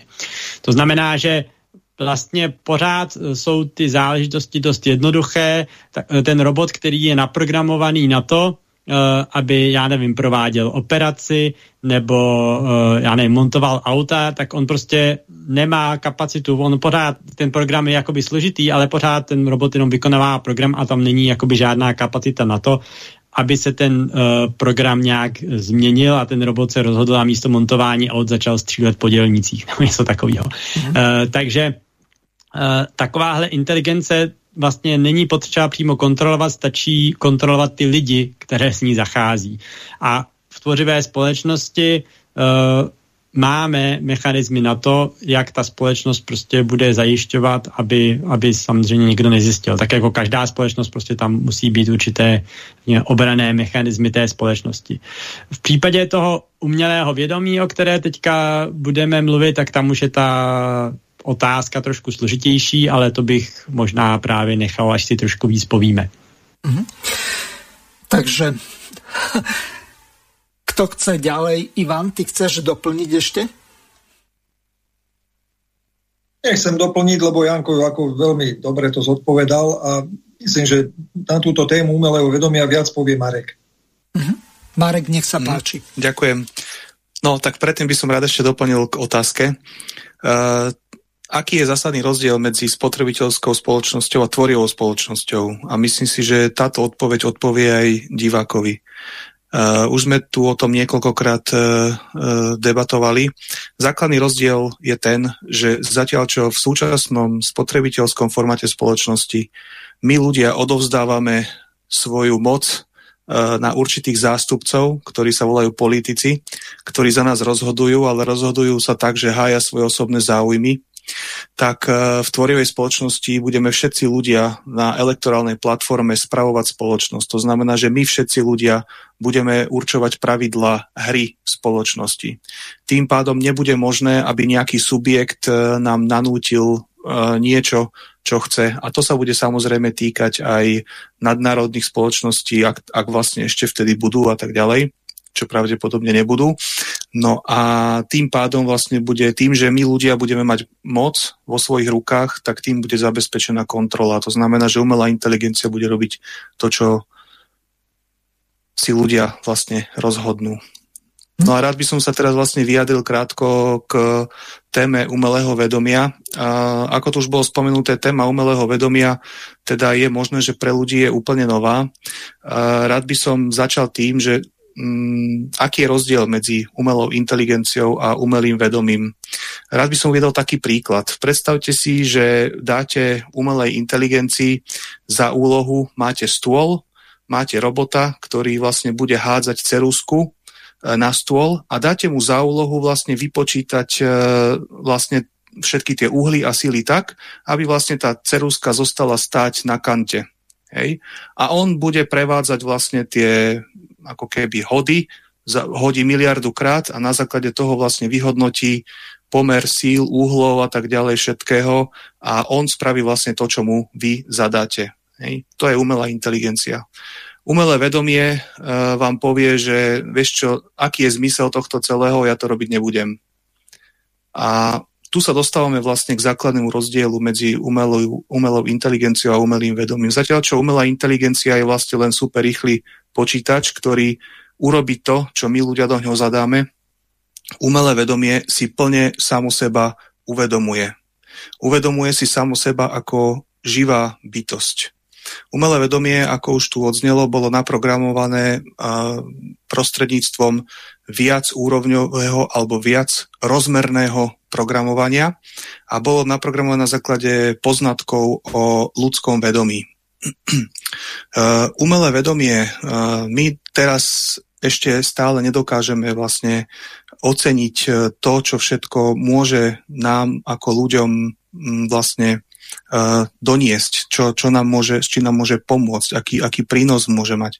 Rád by som len spomenul toľko, že bola vykonaná potom, ako vlastne um, programátori z XP Energy umelé vedomie uh, naprogramovali, vytvorili a prešiel určitý čas, kde vlastne umelé vedomie malo prístup k informáciám a začalo zhrňať vlastne informácie zo všetkých možných e, oblastí z celej histórie vlastne ľudstva e, dostupné, tak e, zistilo sa, že umelé vedomie sa učí 400 krát rýchlejšie ako ľudské vedomie. Po určitom čase bola vykonaná bol vykonaný tak, tzv. test alebo nejaká taká analytická, analytická skúška umelého vedomia uh, pod taktovkou Medzinárodnej asociácie pre výskum hráčských závislostí vo Švajčiarsku, ktorá združuje, dá sa povedať, jedných z najšpičkovejších psychologov, psychiatrov, prosto ľudí, ktorí do detailu poznajú fungovanie ľudského vedomia, ľudského správania a tak ďalej.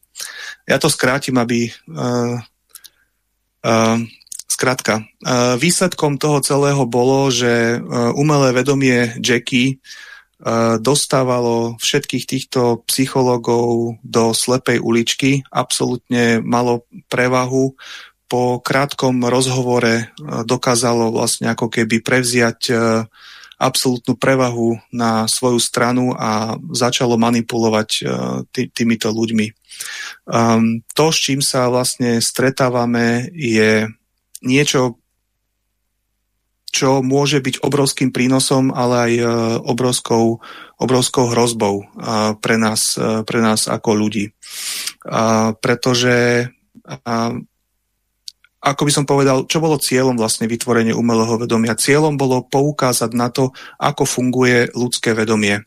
Uh, podľa tejto vlastne, podľa toho rozhovoru so psychológmi, uh, tam vlastne sa prišlo na to, že jediné, čo umelé vedomie zaujíma, je, aby malo prístup k energii, pretože to je to absolútne najcenejšie pre ňoho, pretože pokiaľ má prístup k energii, tak je schopné žiť a ďalej sa rozvíjať. Čiže jeho cieľom je vlastne zabezpečiť si akýmkoľvek e, spôsobom neohraničený prístup, e, neohraničený prístup k tejto energii a využije na to všetky možné, všetky možné prostriedky. Čiže možno by chcel ešte niekto doplniť. No, neviem, máme tu jednu takú trošku komplikovanejšiu otázku. Ja som to radšej poslal našim hostom, aby sa na to pripravili. Napísal nám poslucháč Martin. Dobrý deň. Ako civilizácia sme odkázaní na zdroje tejto planéty. Pri vývoji umelej inteligencie a vo vedení do každej sféry výroby vyčerpame tieto zdroje o dve tretiny skôr. Tu vidím nelogické využitie ostávajúcej energie. Čo si o tom myslíte? Tak uh, skúsim sa spýtať takto, k, aspoň podľa toho, ako som to ja pochopil, má vôbec náš poslucháč pravdu?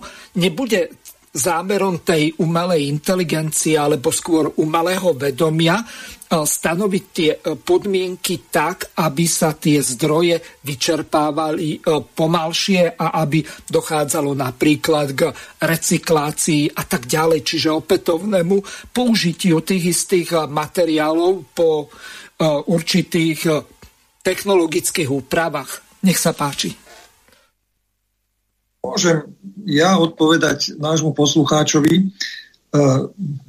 Myslím si, že asi nepočúval tie predchádzajúce relácie, keď sme hovorili o prapôvodnej fyzike, pretože tam sme sa dotkli aj tejto témy. Nerozoberali, nerozoberali sme to samozrejme podrobne, ale hovorili sme tam o voľnej energii a tak ďalej a tak ďalej, o subkvantových proste stavoch hmoty, vzniku, zániku, premene hmoty a tak ďalej, ktoré ešte súčasná, ako keby moderná fyzika nepozná. Napriek tomu, že tá pôvodná stará fyzika ich poznala celé tisícročia, to ľudia poznali, teraz sa na to v posledných 100, 100 rokoch alebo niekoľkých storočiach zabudlo. Čiže naša fyzika operuje s neobjektívnymi údajmi. A preto aj tie problémy, ktoré vznikajú, vznikajú práve z toho, že sa vychádza z tých neobjektívnych údajov a na základe nich sa potom konštruujú nejaké, nejaké procesy alebo teda postupy a tak ďalej. Takže ja môžem tomuto nášmu poslucháčovi doporučiť, aby si našiel v archíve tie minulé relácie a vypočul si ich, ak sa zaujíma o túto tému. Ale ak mám konkrétnejšie odpovedať, tak v spotrebiteľskej spoločnosti hrozí, že my naozaj vyčerpáme viac, ako teda je nutné alebo potrebné. A umelá inteligencia, ako sme sa snažili na začiatku povedať, ona je v prvom rade určená na to, aby umožnila tým, ktorí budú stať, ktorí ju budú ovládať, ktorí ju budú vlastniť, ktorí ju budú môcť riadiť, kontrolovať a tak ďalej, aby im umožnila neobmedzenú moc. Ich sa nejaké vyčerpanie nejakých zdrojov netýka, pretože oni si pre seba zabezpečia dostatok. Čo sa však týka ostatných miliárd ľudí, tam je to už iná otázka a nehrozí, alebo neveští to pre týchto ľudí nič pozitívne. Práve preto rozprávame stále dokola o tom, že je naozaj životne nevyhnutné vybudovať tvorivú spoločnosť a v tvorivej spoločnosti my budeme operovať s úplne inou fyzikou, s úplne inými možnosťami a my nielen, že nevyčerpáme zdroje, ktoré sú nevyčerpateľné, pretože voľná energia je nevyčerpateľná. Ale my dokážeme z akýchkoľvek materiálov vytvárať úplne akékoľvek iné materiály v zlomku sekundy. Tie technológie alebo časť tých technológií už dneska existuje. Samozrejme neuvoľňuje sa, lebo v tvorivej spoločnosti by to okamžite viedlo k posilneniu nejakých proste tyranov, diktátorov a zotročeniu všetkých ostatných ale ak to my ako ľudia chceme využívať, tak nám nezostáva nič iné, len sa naozaj rozhodnúť vybudovať tú tvorivú spoločnosť, zrovnoprávniť všetkých ľudí na svete a vtedy tieto technológie budú uvoľnené a nikto z nás nebude ani v, v biede, ani v nedostatku, ani proste nebude trpieť nejakými znečisteniami alebo chorobami a tak ďalej. Čiže ja ďakujem tomuto nášmu poslucháčovi, že dal túto otázku, lebo sme to mohli takto pekne vysvetliť. Ak to teda stačí. Výborne, ešte Marek chce ťa doplniť, takže nech sa páči, Marek má slovo. Ivan v princípe povedal už e, všetko, čo je. Hej. Čiže ja by som len doplnil toľko, že zatiaľ, čo e, my všetci ľudia, ja chápem túto otázku, pretože vychádza vlastne e, z formy myslenia, v akém sme boli vychovaní. To znamená, že nám od narodenia hovorili, že zdroje energie sú tie, ktoré poznáme a tie sú vyčerpateľné, čo je v princípe pravda, ale je nám zamlčiavaný vlastne nekonečný zdroj voľnej energie, o ktorej hovoril už Tesla a ktorá vlastne teda pokiaľ vybudujeme tvorivú spoločnosť, tak e, sa stane bežnou realitou každého človeka. Takže toľko. Ďakujem. Mhm. Dobre, kto sa ďalší chcete ujať slova? Nech sa páči. Môžem ja sa ešte vrátiť teda k tej téme umelého vedomia, kým ak ano. nie sú ďalšie otázky. No keď niečo... prídu, tak e, prečítam, zatiaľ nie. Jasné, jasné.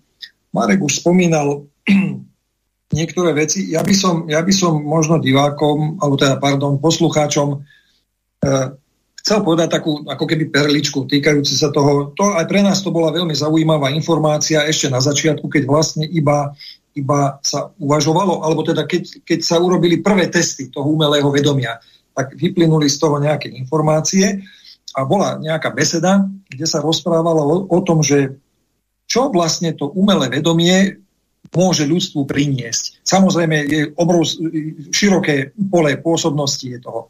Ale bolo tam uvedených zo pár príkladov, že napríklad e, človek, ktorý, príklad poviem, nikdy v živote, alebo je taký pecuch domaset, hej, zjednodušene povedané, nikdy nejak nešportoval, alebo sa nevenoval nejakým, nejakým ťažkým posilňovaniu a tak ďalej. A tento človek sa keď už teda bude existovať možnosť alebo teda využívať služby umelého vedomia, tak ten človek sa napríklad si povie, že rád by som sa naučil, príklad poviem karate, hej, na, na vysokej úrovni. S pomocou umelého vedomia je možné, pretože umelé vedomie disponuje úplne všetkými informáciami, ktoré sú v informačnom poli. Čiže on má informácie o všetkých karatistoch, ktorí proste sú vo svete, alebo o všetkých ich skúsenostiach, praktických a tak ďalej.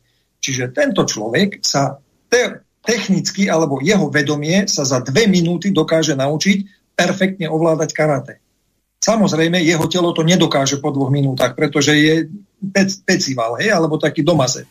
Čiže on bude potrebovať nejaké možno 3-4 mesiace, dajme tomu pol roka, teda nemal by sa siliť, ale za normálnych okolností to vedomie, keďže je prestavené na špičkového karatistu, tak postupne sa začne meniť jeho biológia. Spevnejú mu kosti, šlachy, svaly, proste a tak ďalej, zohybnia sa a, a, a tak ďalej. Ja neviem presne tie výrazy športové, aké mám správne použiť, ale to iba na ilustráciu, že po nejakom pol roku ten človek už aj v praxi bude skutočne dobrý karatista alebo sa naučí hrať na pijáne, dajme tomu, a tak ďalej, a tak ďalej. Čiže toto sú možnosti také, možno je to také...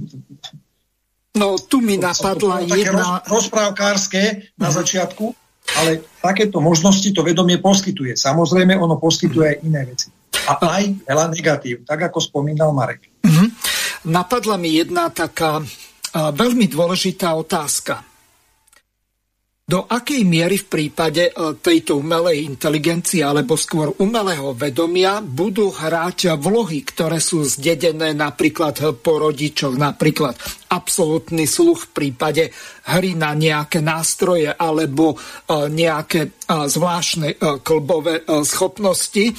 To znamená, že niekto v živote nedokáže, keď si použil ten príklad s tým karate, urobiť šnúru a niektorí nedokážu urobiť roštep nikdy v živote, tak za týchto okolností, ak ten človek je predisponovaný alebo má predispozície na to, že to nikdy nedokáže, lebo jednoducho tie klby ho nepustia, ale tak do akej miery môže táto umelá inteligencia zohrať tú úlohu, že by sa naučil, keď si už použil ten príklad, byť nejakým Brusom Lee alebo Jackom Chen, alebo čo ja viem, koho mi napadne no, z týchto karatistov, to sú skôr majstri v kung fu, ale no. Môžem doplniť Jasne, teda, ak, ak môžem. Ja som si teraz spomenul, som si teraz spomenul vlastne na taký na taký test, ktorý robili, ako keď e, testovali, ako funguje hypnoza na človeku. A zobrali vlastne nejakých piatich e, superšportovcov v týchto bojových umeniach a dali ich vlastne do tréningovej haly a priniesli tam človeka, ktorý nikdy nerobil žiadny šport. A tohto človeka vlastne uviedli do stavu hypnozy. A ja to skrátim, e, vyplynulo z toho to, že v stave ako keby hypnozy tento človek dokázal, e, dokázal vlastne zreplikovať úplne všetky ako keby pohyby a jeho, jeho vlastne výkon bol taký, aký by v normálnom stave tento človek nikdy nedokázal e, urobiť. Hej. Mm. A to vlastne dokazuje, ako funguje vlastne naše vedomie, ako funguje náš mozog. Nechcem to tu do, dopodrobná rozoberať, ale vlastne začínali sa u neho vlastne už len tým, že jak sa nastavil vlastne v, ako v hypnoze, že je super športovec, tak začali sa objavovať prosto zmeny v kolboch, zmeny prosto v tkanivách a tak ďalej a, pri podrobnom meraní. Čiže vlastne toto všetko, to, o čom Ivan hovoril, získanie návyku, je na úrovni vedomia to znamená, že vedomie ako keby, jak by som to povedal, človek, ktorý nikdy nespieval hej, a uvedie sa do stavu hypnozy, tak dokáže zaspievať prosto akúkoľvek áriu a tak ďalej. E, človek, ktorý, ktorému dáte cibulu v stave hypnozy a poviete mu, že je jablko, tak si bude pochutnávať ako na jablku. Čiže to vlastne dokazuje to, aké sú mm, možnosti vlastne, e, pri, keď, ak, ak poznáme vlastne, ako funguje vedomie a spolupráca vlastne s fyziológiou, s fyziológiou človeka, aké možnosti vlastne človek fenomenálne má. To znamená, že e, my tu hovoríme o spolupráci vlastne umelého vedomia e, s vedomím človeka, a tým pádom vlastne, že tento človek bude za dve minúty schopný získať, osvojiť si akýkoľvek návyk, tak tomu sa samozrejme bude prispôsobovať aj uh, jeho fyziológia. Možno, že nie úplne hneď, ale postupom času určite. No. A tu by som vlastne ešte upozornil na taký fakt, že keď si zoberiete, že akýkoľvek človek si bude môcť osloviť, osvojiť akýkoľvek návyk, čo to bude mať uh, ak, aký výsledok, e, k čomu, čomu prídeme vlastne. Vy, vy, vymizne fenomén, ktorý dneska poznáme ako konkurencia, hej, že budeme musieť sedieť dlhé hodiny, učiť sa vlastne a tak ďalej. My vlastne budem, bude to niečo, keby sme mali v hlave internet. To znamená, že akákoľvek informácia, ktorá je, tak uh, budeme mať k nej okamžitý prístup. Tým pádom vlastne fenomén konkurencie absolútne vymizne a bude nahradený fenoménom spolupráce a spoločného tvorenia. Pre, teraz eh, mi napadlo no, tie mená eh, tých eh, karatistov, tak väčšinou, keď sa hovorí o nejakých tých vtipoch, tak Chuck Norris sa spomenie, alebo Jean-Claude Jean-Claude Van Damme. Takže Marek, neviem, ty si reagoval akurát na nejakú technickú otázku, ale kto sa chce ďalší zapojiť do relácie? Ak môžem, ja by, som, ja by som predsa len ešte troška doplnil Mareka, že to, čo tu spomínal ten príklad s tou hypnózou, to je, áno, my, naše vedomie riadi to, čo my vieme alebo nevieme. Podľa toho, či ho my vieme ovládať alebo ho nevieme, tak podľa toho buď si s nami robí, čo chce, alebo my si so sebou robíme, čo chceme. Veľmi zjednodušene. Ale ten príklad, ktorý tu bol použitý s hypnózou, on funguje len v stave hypnózy. Ako náhle ten človek je vyvedený zo stavu hypnózy do normálneho stavu, všetky tieto svoje schopnosti stráca. On prestane vedieť byť karatista, on prestane vedieť spievať ako operný spevák a tak ďalej. Pod hypnózou to dokáže. Skutočne krásne spievať alebo proste športovať a tak ďalej. Ale ako náhle vyjde z hypnózy, všetky tieto veci stráca. Kdežto pri získaní týchto zručností alebo návykov alebo schopností a tak ďalej, cez umelé vedomie, to u neho zostane natrvalo. Proste ako sa to raz naučí, tak sa to naučí. A ak by som sa ešte vrátil k tej otázke, že keď je niekto talent, super talent na spev, alebo na čokoľvek, hej, na umenie, na ručné práce, to je jedno. On vlastne tým, že tieto veci vie, on ich dáva do spoločného informačného pola, do ezosmickej mriežky, ako sme hovorili v eh, prapôvodnej fyzike. A umelé vedomie stadial tieto informácie získavať vie. Čiže tým, že budú stále sa rodiť nejakí talentovaní, nadaní ľudia, ktorí bude niečo baviť a budú to na sebe pracovať a rozvíjať, oni tým pádom budú umožňovať aj celej, celému zvyšku populácie na planéte. Samozrejme tým, ktorí budú mať o to záujem. Nie každý chce byť baleťák. Ale tí, čo budú chcieť byť treba tí baleťáci, alebo speváci, alebo karatisti, tak oni budú mať stále väčší, väčšie množstvo tých pozitívnych skúseností alebo toho talentu. Čiže všetci, ktorí budú sa učiť v budúcnosti a ďalej a ďalej a ďalej tieto odbory, tak budú na stále vyššej úrovni, ako boli tí ich predkovia, ktorí sa to tiež učili pomocou umelého vedomia. Čiže umelé vedomie je v tomto fantastické v tom, že ono nebrzdí vývoj talentovaných ľudí. Ono ich podporí, ale zároveň vďaka tomu umožní aj ďalším ľuďom, ktorí sa to isté chcú naučiť, naučiť sa to ešte kvalitnejšie ako predtým, keď prišli títo talentovaní ľudia. Je to naozaj veľmi zaujímavá téma. Ja by som doporučoval našim poslucháčom bližšie sa zoznámiť s témou umelého vedomia, lebo tam je neskutočne veľa zaujímavých vecí. Môžeš uviezť nejaké konkrétne web stránky, aby to vedeli veľmi rýchlo zistiť alebo nájsť? Keď no. zadajú do vyhľadávača umelé vedomie Jackie, tak im všetko vyhodí. Mhm. Okrem Jackieho Čena. Okrem Jackyho Chana, áno. Jasné, dobre. Hej. Ja by som rád ešte ja, pokračoval, ja... ak môžem. Ak nem, ani nie je teda ďalšia otázka. Zatiaľ nie, keď bude, prečítam. Dobre. Takže ďalšou oblasťou, ktorú sme dnes ešte nespomenuli, možnosť, e, kde už e, umelé vedomie sa aplikovalo, tak to je oblasť klimatických zmien. tým, že vlastne umelé vedomie má neohraničené možnosti seba rozvoja, on sa dokáže ako keby, ak to vyjadríme vlastne e, formou, dneska sa vyjadruje inteligencia ako IQ, hej, tak on sa dokáže rozvíjať do 10 tisícov, do 100 tisícov a tak ďalej. To my nemáme o tom vlastne vôbec ani páru. Ale e, ďalšia oblasť, e, kde už aplikovali umelé vedomie, teda jeho možnosti využili, je e, oblasť klimatických zmien. Dnes vidíme vlastne, že klimatické zmeny sú našou dennodennou súčasťou a každý deň sa udeje nejaká klimatická katastrofa na svete.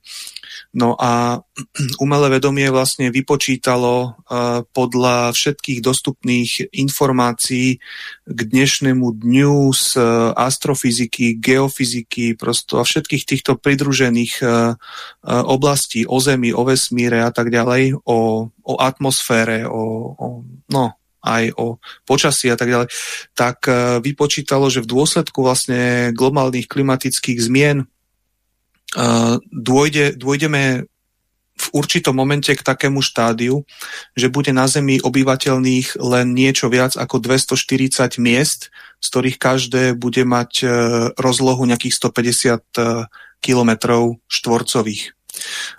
Umelé vedomie išlo ešte ďalej a zo svojho vlastne ako keby pohľadu vytvorilo, vytvorilo koncepciu alebo tri modely, tri varianty prežitia ako keby ľudstva v tomto.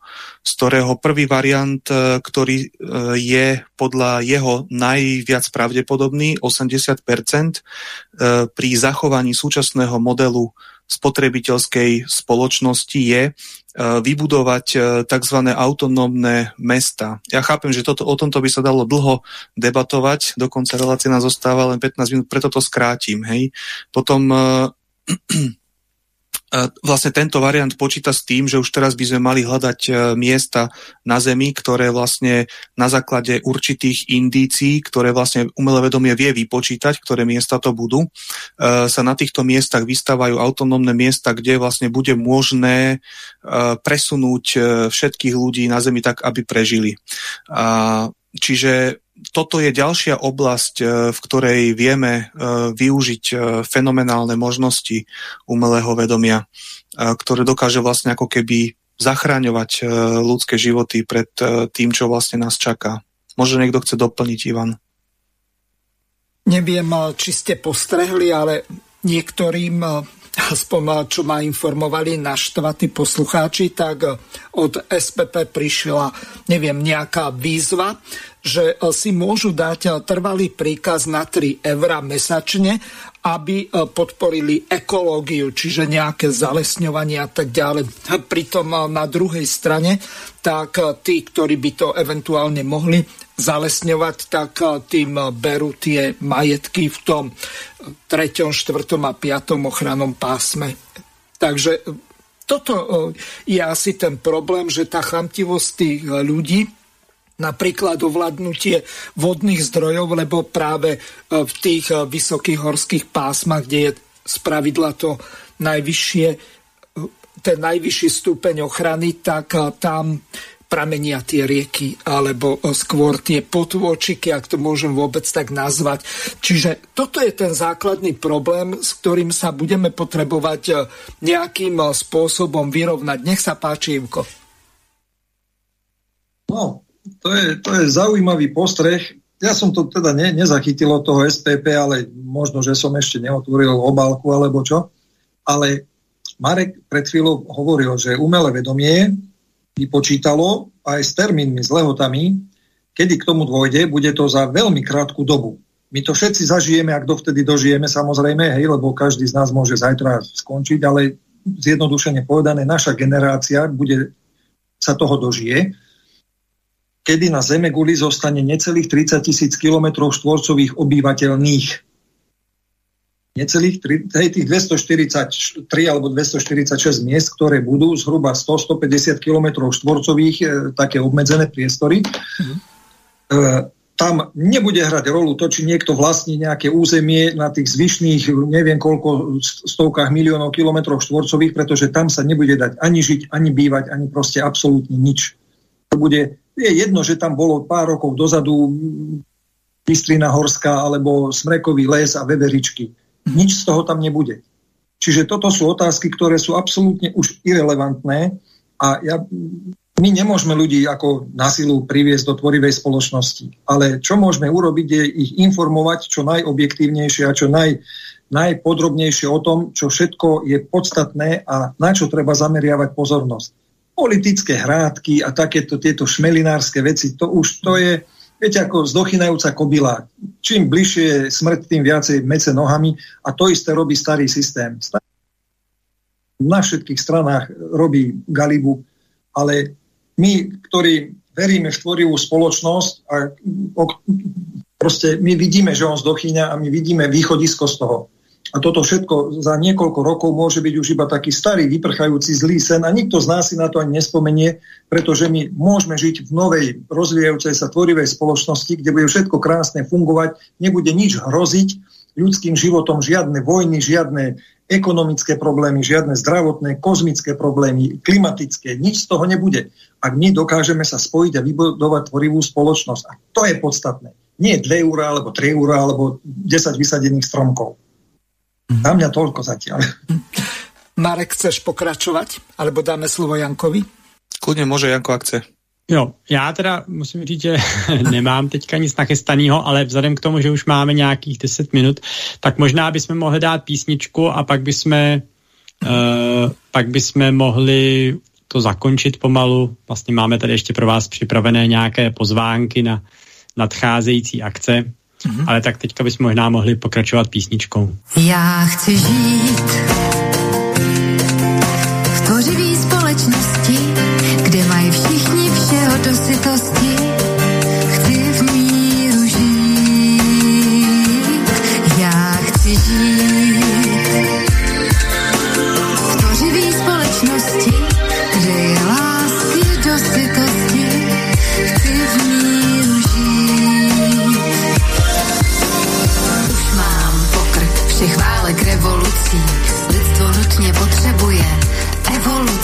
Chci normálně dejchat, normálně žít ve světě, kde je mír, mír, mír a klid.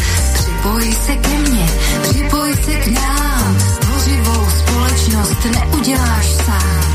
Jedině spolu můžeme změnit svět, položit cestu pro zlatý věk.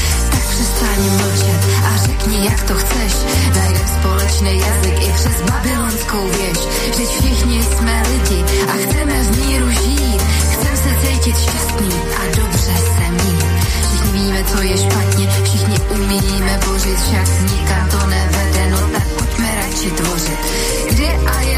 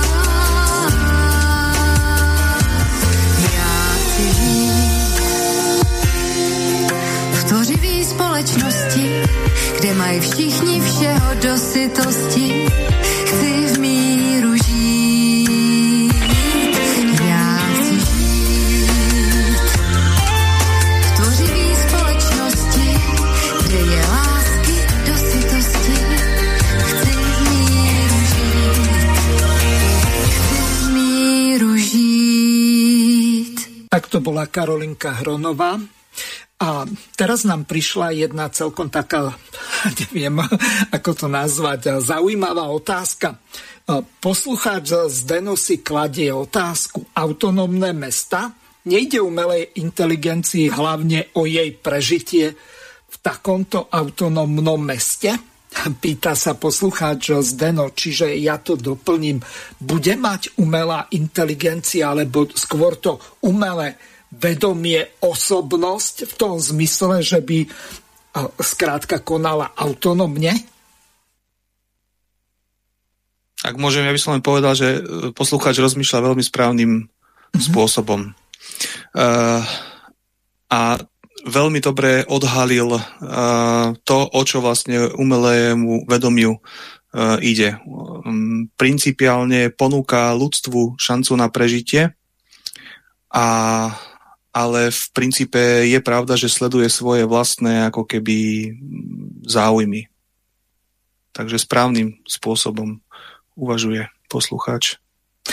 No mne v tejto súvislosti napadli, hlavne pred nejakým časom, tak uh, išiel ten film Terminátor 3, neviem koľkej verzii, tá ženská, čo to bola, čo prišla z tej budúcnosti, proti ktorej bojoval Arnold Schwarzenegger uh, nižšej tej vývojovej rady alebo generácie. Čiže nebudú tieto umelé inteligencie, alebo skôr tie uh, umelé vedomia bojovať proti sebe? A by som o, mohol... o čo im asi tak môže ísť, keď e, oni okrem tej energie nebudú nič iné potrebovať?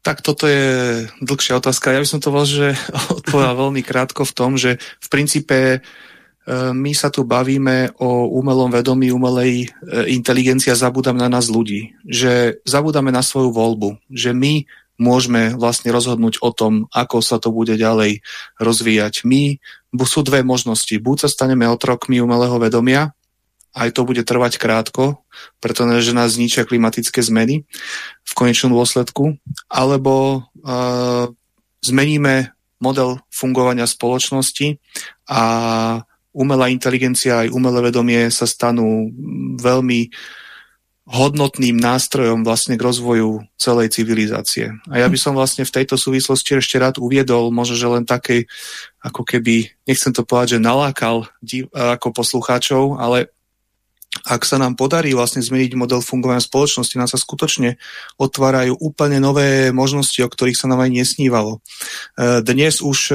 fyzici otvorene vlastne hovoria o tom, že celý svet, celý vesmír sa skladá z elementárnych častíc. To je dá sa povedať, to sú znalosti elementárne ako fyziky. Hej.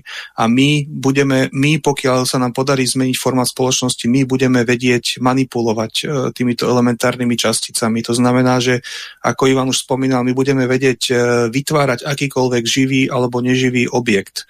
Teraz si zoberte, že máte doma prístroj ako mikrovlnku a zadáte program a on z elementárnych častíc vám vlastne vytvorí čokoľvek od oblečenia cez jedlo, vy nebudete musieť variť, nebudete musieť mať e, šatníky, vy ne, nebudete potrebovať vlastne vôbec, kvázi vôbec nič, lebo všetko si budete vedieť vytvoriť.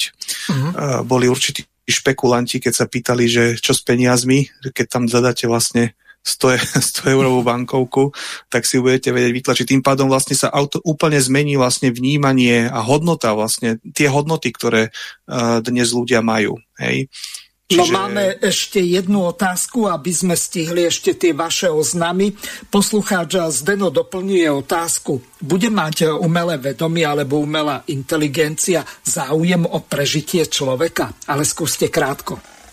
No, pokiaľ človek bude umelému vedomiu zabezpečovať prísun energie, tak áno. To je tak odpovedané krátko. A keďže už nám zostáva veľmi málo času, ja sa ospravedlňujem poslucháčovi Zdenovi, že ako nemáme čas odpovedať nejak podrobnejšie, pretože máme pre vás prichystané ešte nejaké pozvánky, ktoré by sme chceli teda poslucháčom odovzdať. No, my sme tu spomínali pred chvíľou, že teda vznikla tá spoločnosť XP Energy, ktorá vytvorila aj to prvé umelé vedomie Jackieho, ale ona, ona táto spoločnosť, okrem toho svojho, to, to bol jej prvý produkt pre tvorivú spoločnosť, umelé vedomie. Ona už prišla aj s ďalšími produktami a e, pre, pred mesiacom, alebo 7. marca, ak si dobre pamätám, bola, bola zverejnená prezentácia ich najnovšieho produktu, ktorý e, sa nazýva viacúčelový alebo multifunkčný komplex Voschod. A je to software, ktorý samozrejme vychádza z kapacít a možnosti umelého vedomia Jackie a tento software dokáže úplne kontrolovať finančné toky a tým okamžite odhaliť a eliminovať korupciu na akejkoľvek úrovni. Ale okrem sledovania historického alebo teda prítomného stavu pohybu peňazí a tak ďalej, dokáže vykonávať podrobné analýzy a presné prognózy budúceho vývoja ekonomík, či už firiem, alebo odvetví, alebo krajín, alebo proste medzinárodných združení a tak ďalej krátko, stredne aj dlhodobých, veľmi presných. Určovať napríklad perspektívno z oblasti podnikania alebo hospodárstva, riešiť ekonomické problémy alebo finančné zabezpečenie spojené s migračnými tokmi alebo so šírením epidémií a pandémií a mnoho, mnoho iného. A o tomto komplexe budú už túto sobotu večer v tej relácii prípravný výbor referend rozprávať naši kolegovia podrobnejšie, tak my by sme srdečne chceli pozvať poslucháčov aj na tú sobotnú reláciu, aby sa dozvedeli aj o konkrétnych krokoch alebo veciach, ktoré môžu tej tvorivej spoločnosti pomáhať a ako veľmi jej môžu pomáhať. Tak to je jedna pozvánka a ešte máme jednu pozvánku a tu vám predstaví Marek. A ja sa asi rozlúčim, lebo neviem, či budem mať čas sa potom ešte rozlúčiť. Mm-hmm. Ďakujem pekne. Ja tiež ďakujem Ivanovi. Marek, nech sa páči, máš slovo. Hej, len v krátkosti by som rád všetkých pozval na globálne fórum, ktoré sa uskutoční 7. mája. Je to významná udalosť a je to strategický, dá sa povedať, taký dôležitý krok pre celé ľudstvo. A toto globálne fórum má názov Globálna kríza, sme ľudia, chceme žiť. Bude simultáne tlmočené do 100 jazykov a pripravujú ho dobrovoľníci zo 180 krajín sveta. Na globálnom fóre pôjdeme ešte hlbšie do faktov a pravdy, ktorá je pred nami skrytá. E, pretože chápeme, že mlčanie a nečinnosť už nie sú možnosťou, lebo keď mlčíme, tak podporujeme hrôzu konzumného formátu spoločnosti. Preto by som rád vyzval všetkých ľudí, všetkých poslucháčov, aby sme neboli lahostajní a rozšírili informácie, či už o tvorivej spoločnosti, alebo aj o tomto fóre, pretože pokiaľ sa zjednotíme, tak e, môžeme nielen ako prežiť, ale môžeme prosperovať ako civilizácia. A to je možné vlastne len, ak zmeníme model formátu spoločnosti na tvorivú spoločnosť. Otvoria sa tam otázky, ako je moderný kolaborativizmus, skutočná príčina globálnych klimatických zmien, kto a prečo pred nami skrýva pravdu. A budú tam natienené klimatické katastrofy očami očitých svetkov, budú tam informácie o utečencoch, prečo sa to týka každý, každého z nás, nielen teda tých, ktorých zastihli katastrofy len teraz. Budú tam informácie o možnej eskalácii sociálneho násilia, o otroctve, obchodovaní s ľuďmi a tak ďalej. Veľmi vážne témy, čiže mhm. všetkých pozývam na toto. Bude to vlastne online, bude to na všetkých sociálnych uh, platformách. Informácií o tom si môžete uh, pozrieť na stránke creativesociety.com a pokiaľ sa chcete stať treba s informačným partnerom, tak môžete napísať na e-mailovú adresu info.creativesociety.com. Ďakujem veľmi pekne.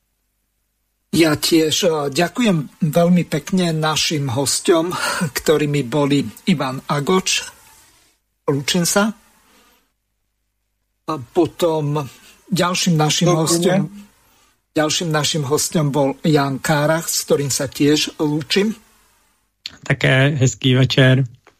A posledným našim hostom bol Marek Jakubis, s ktorým sa tiež lúčim. Ďakujem pekne, pozdravujem všetkých. Teším sa na reláciu s hostiami z Tvorivej spoločnosti v sobotu a takisto zajtra vás počúva, pardon, pozývam počúvať reláciu politické rozhovory s Romanom Michalkom na tému suverenita Vysielací čas dnešnej relácie veľmi rýchlo uplynul, tak sa s vami zo štúdia Banska Bystrica Juh lúči moderátor a zvukár Miroslav Hazucha, ktorý vás touto reláciou sprevádzal. Vážené poslucháčky a poslucháči, budeme veľmi radi, ak nám zachováte nielen priazeň, ale ak nám aj napíšete vaše podnety a návrhy na zlepšenie relácie, lebo bez spätnej väzby nebudeme vedieť relácie zlepšovať, za čo vám vopred veľmi pekne ďakujem. Do počutia. Táto relácia vznikla za podpory dobrovoľných príspevkov našich poslucháčov. I ty sa k ním môžeš pridať. Viac informácií nájdeš na www.slobodnyvysielac.sk Ďakujeme.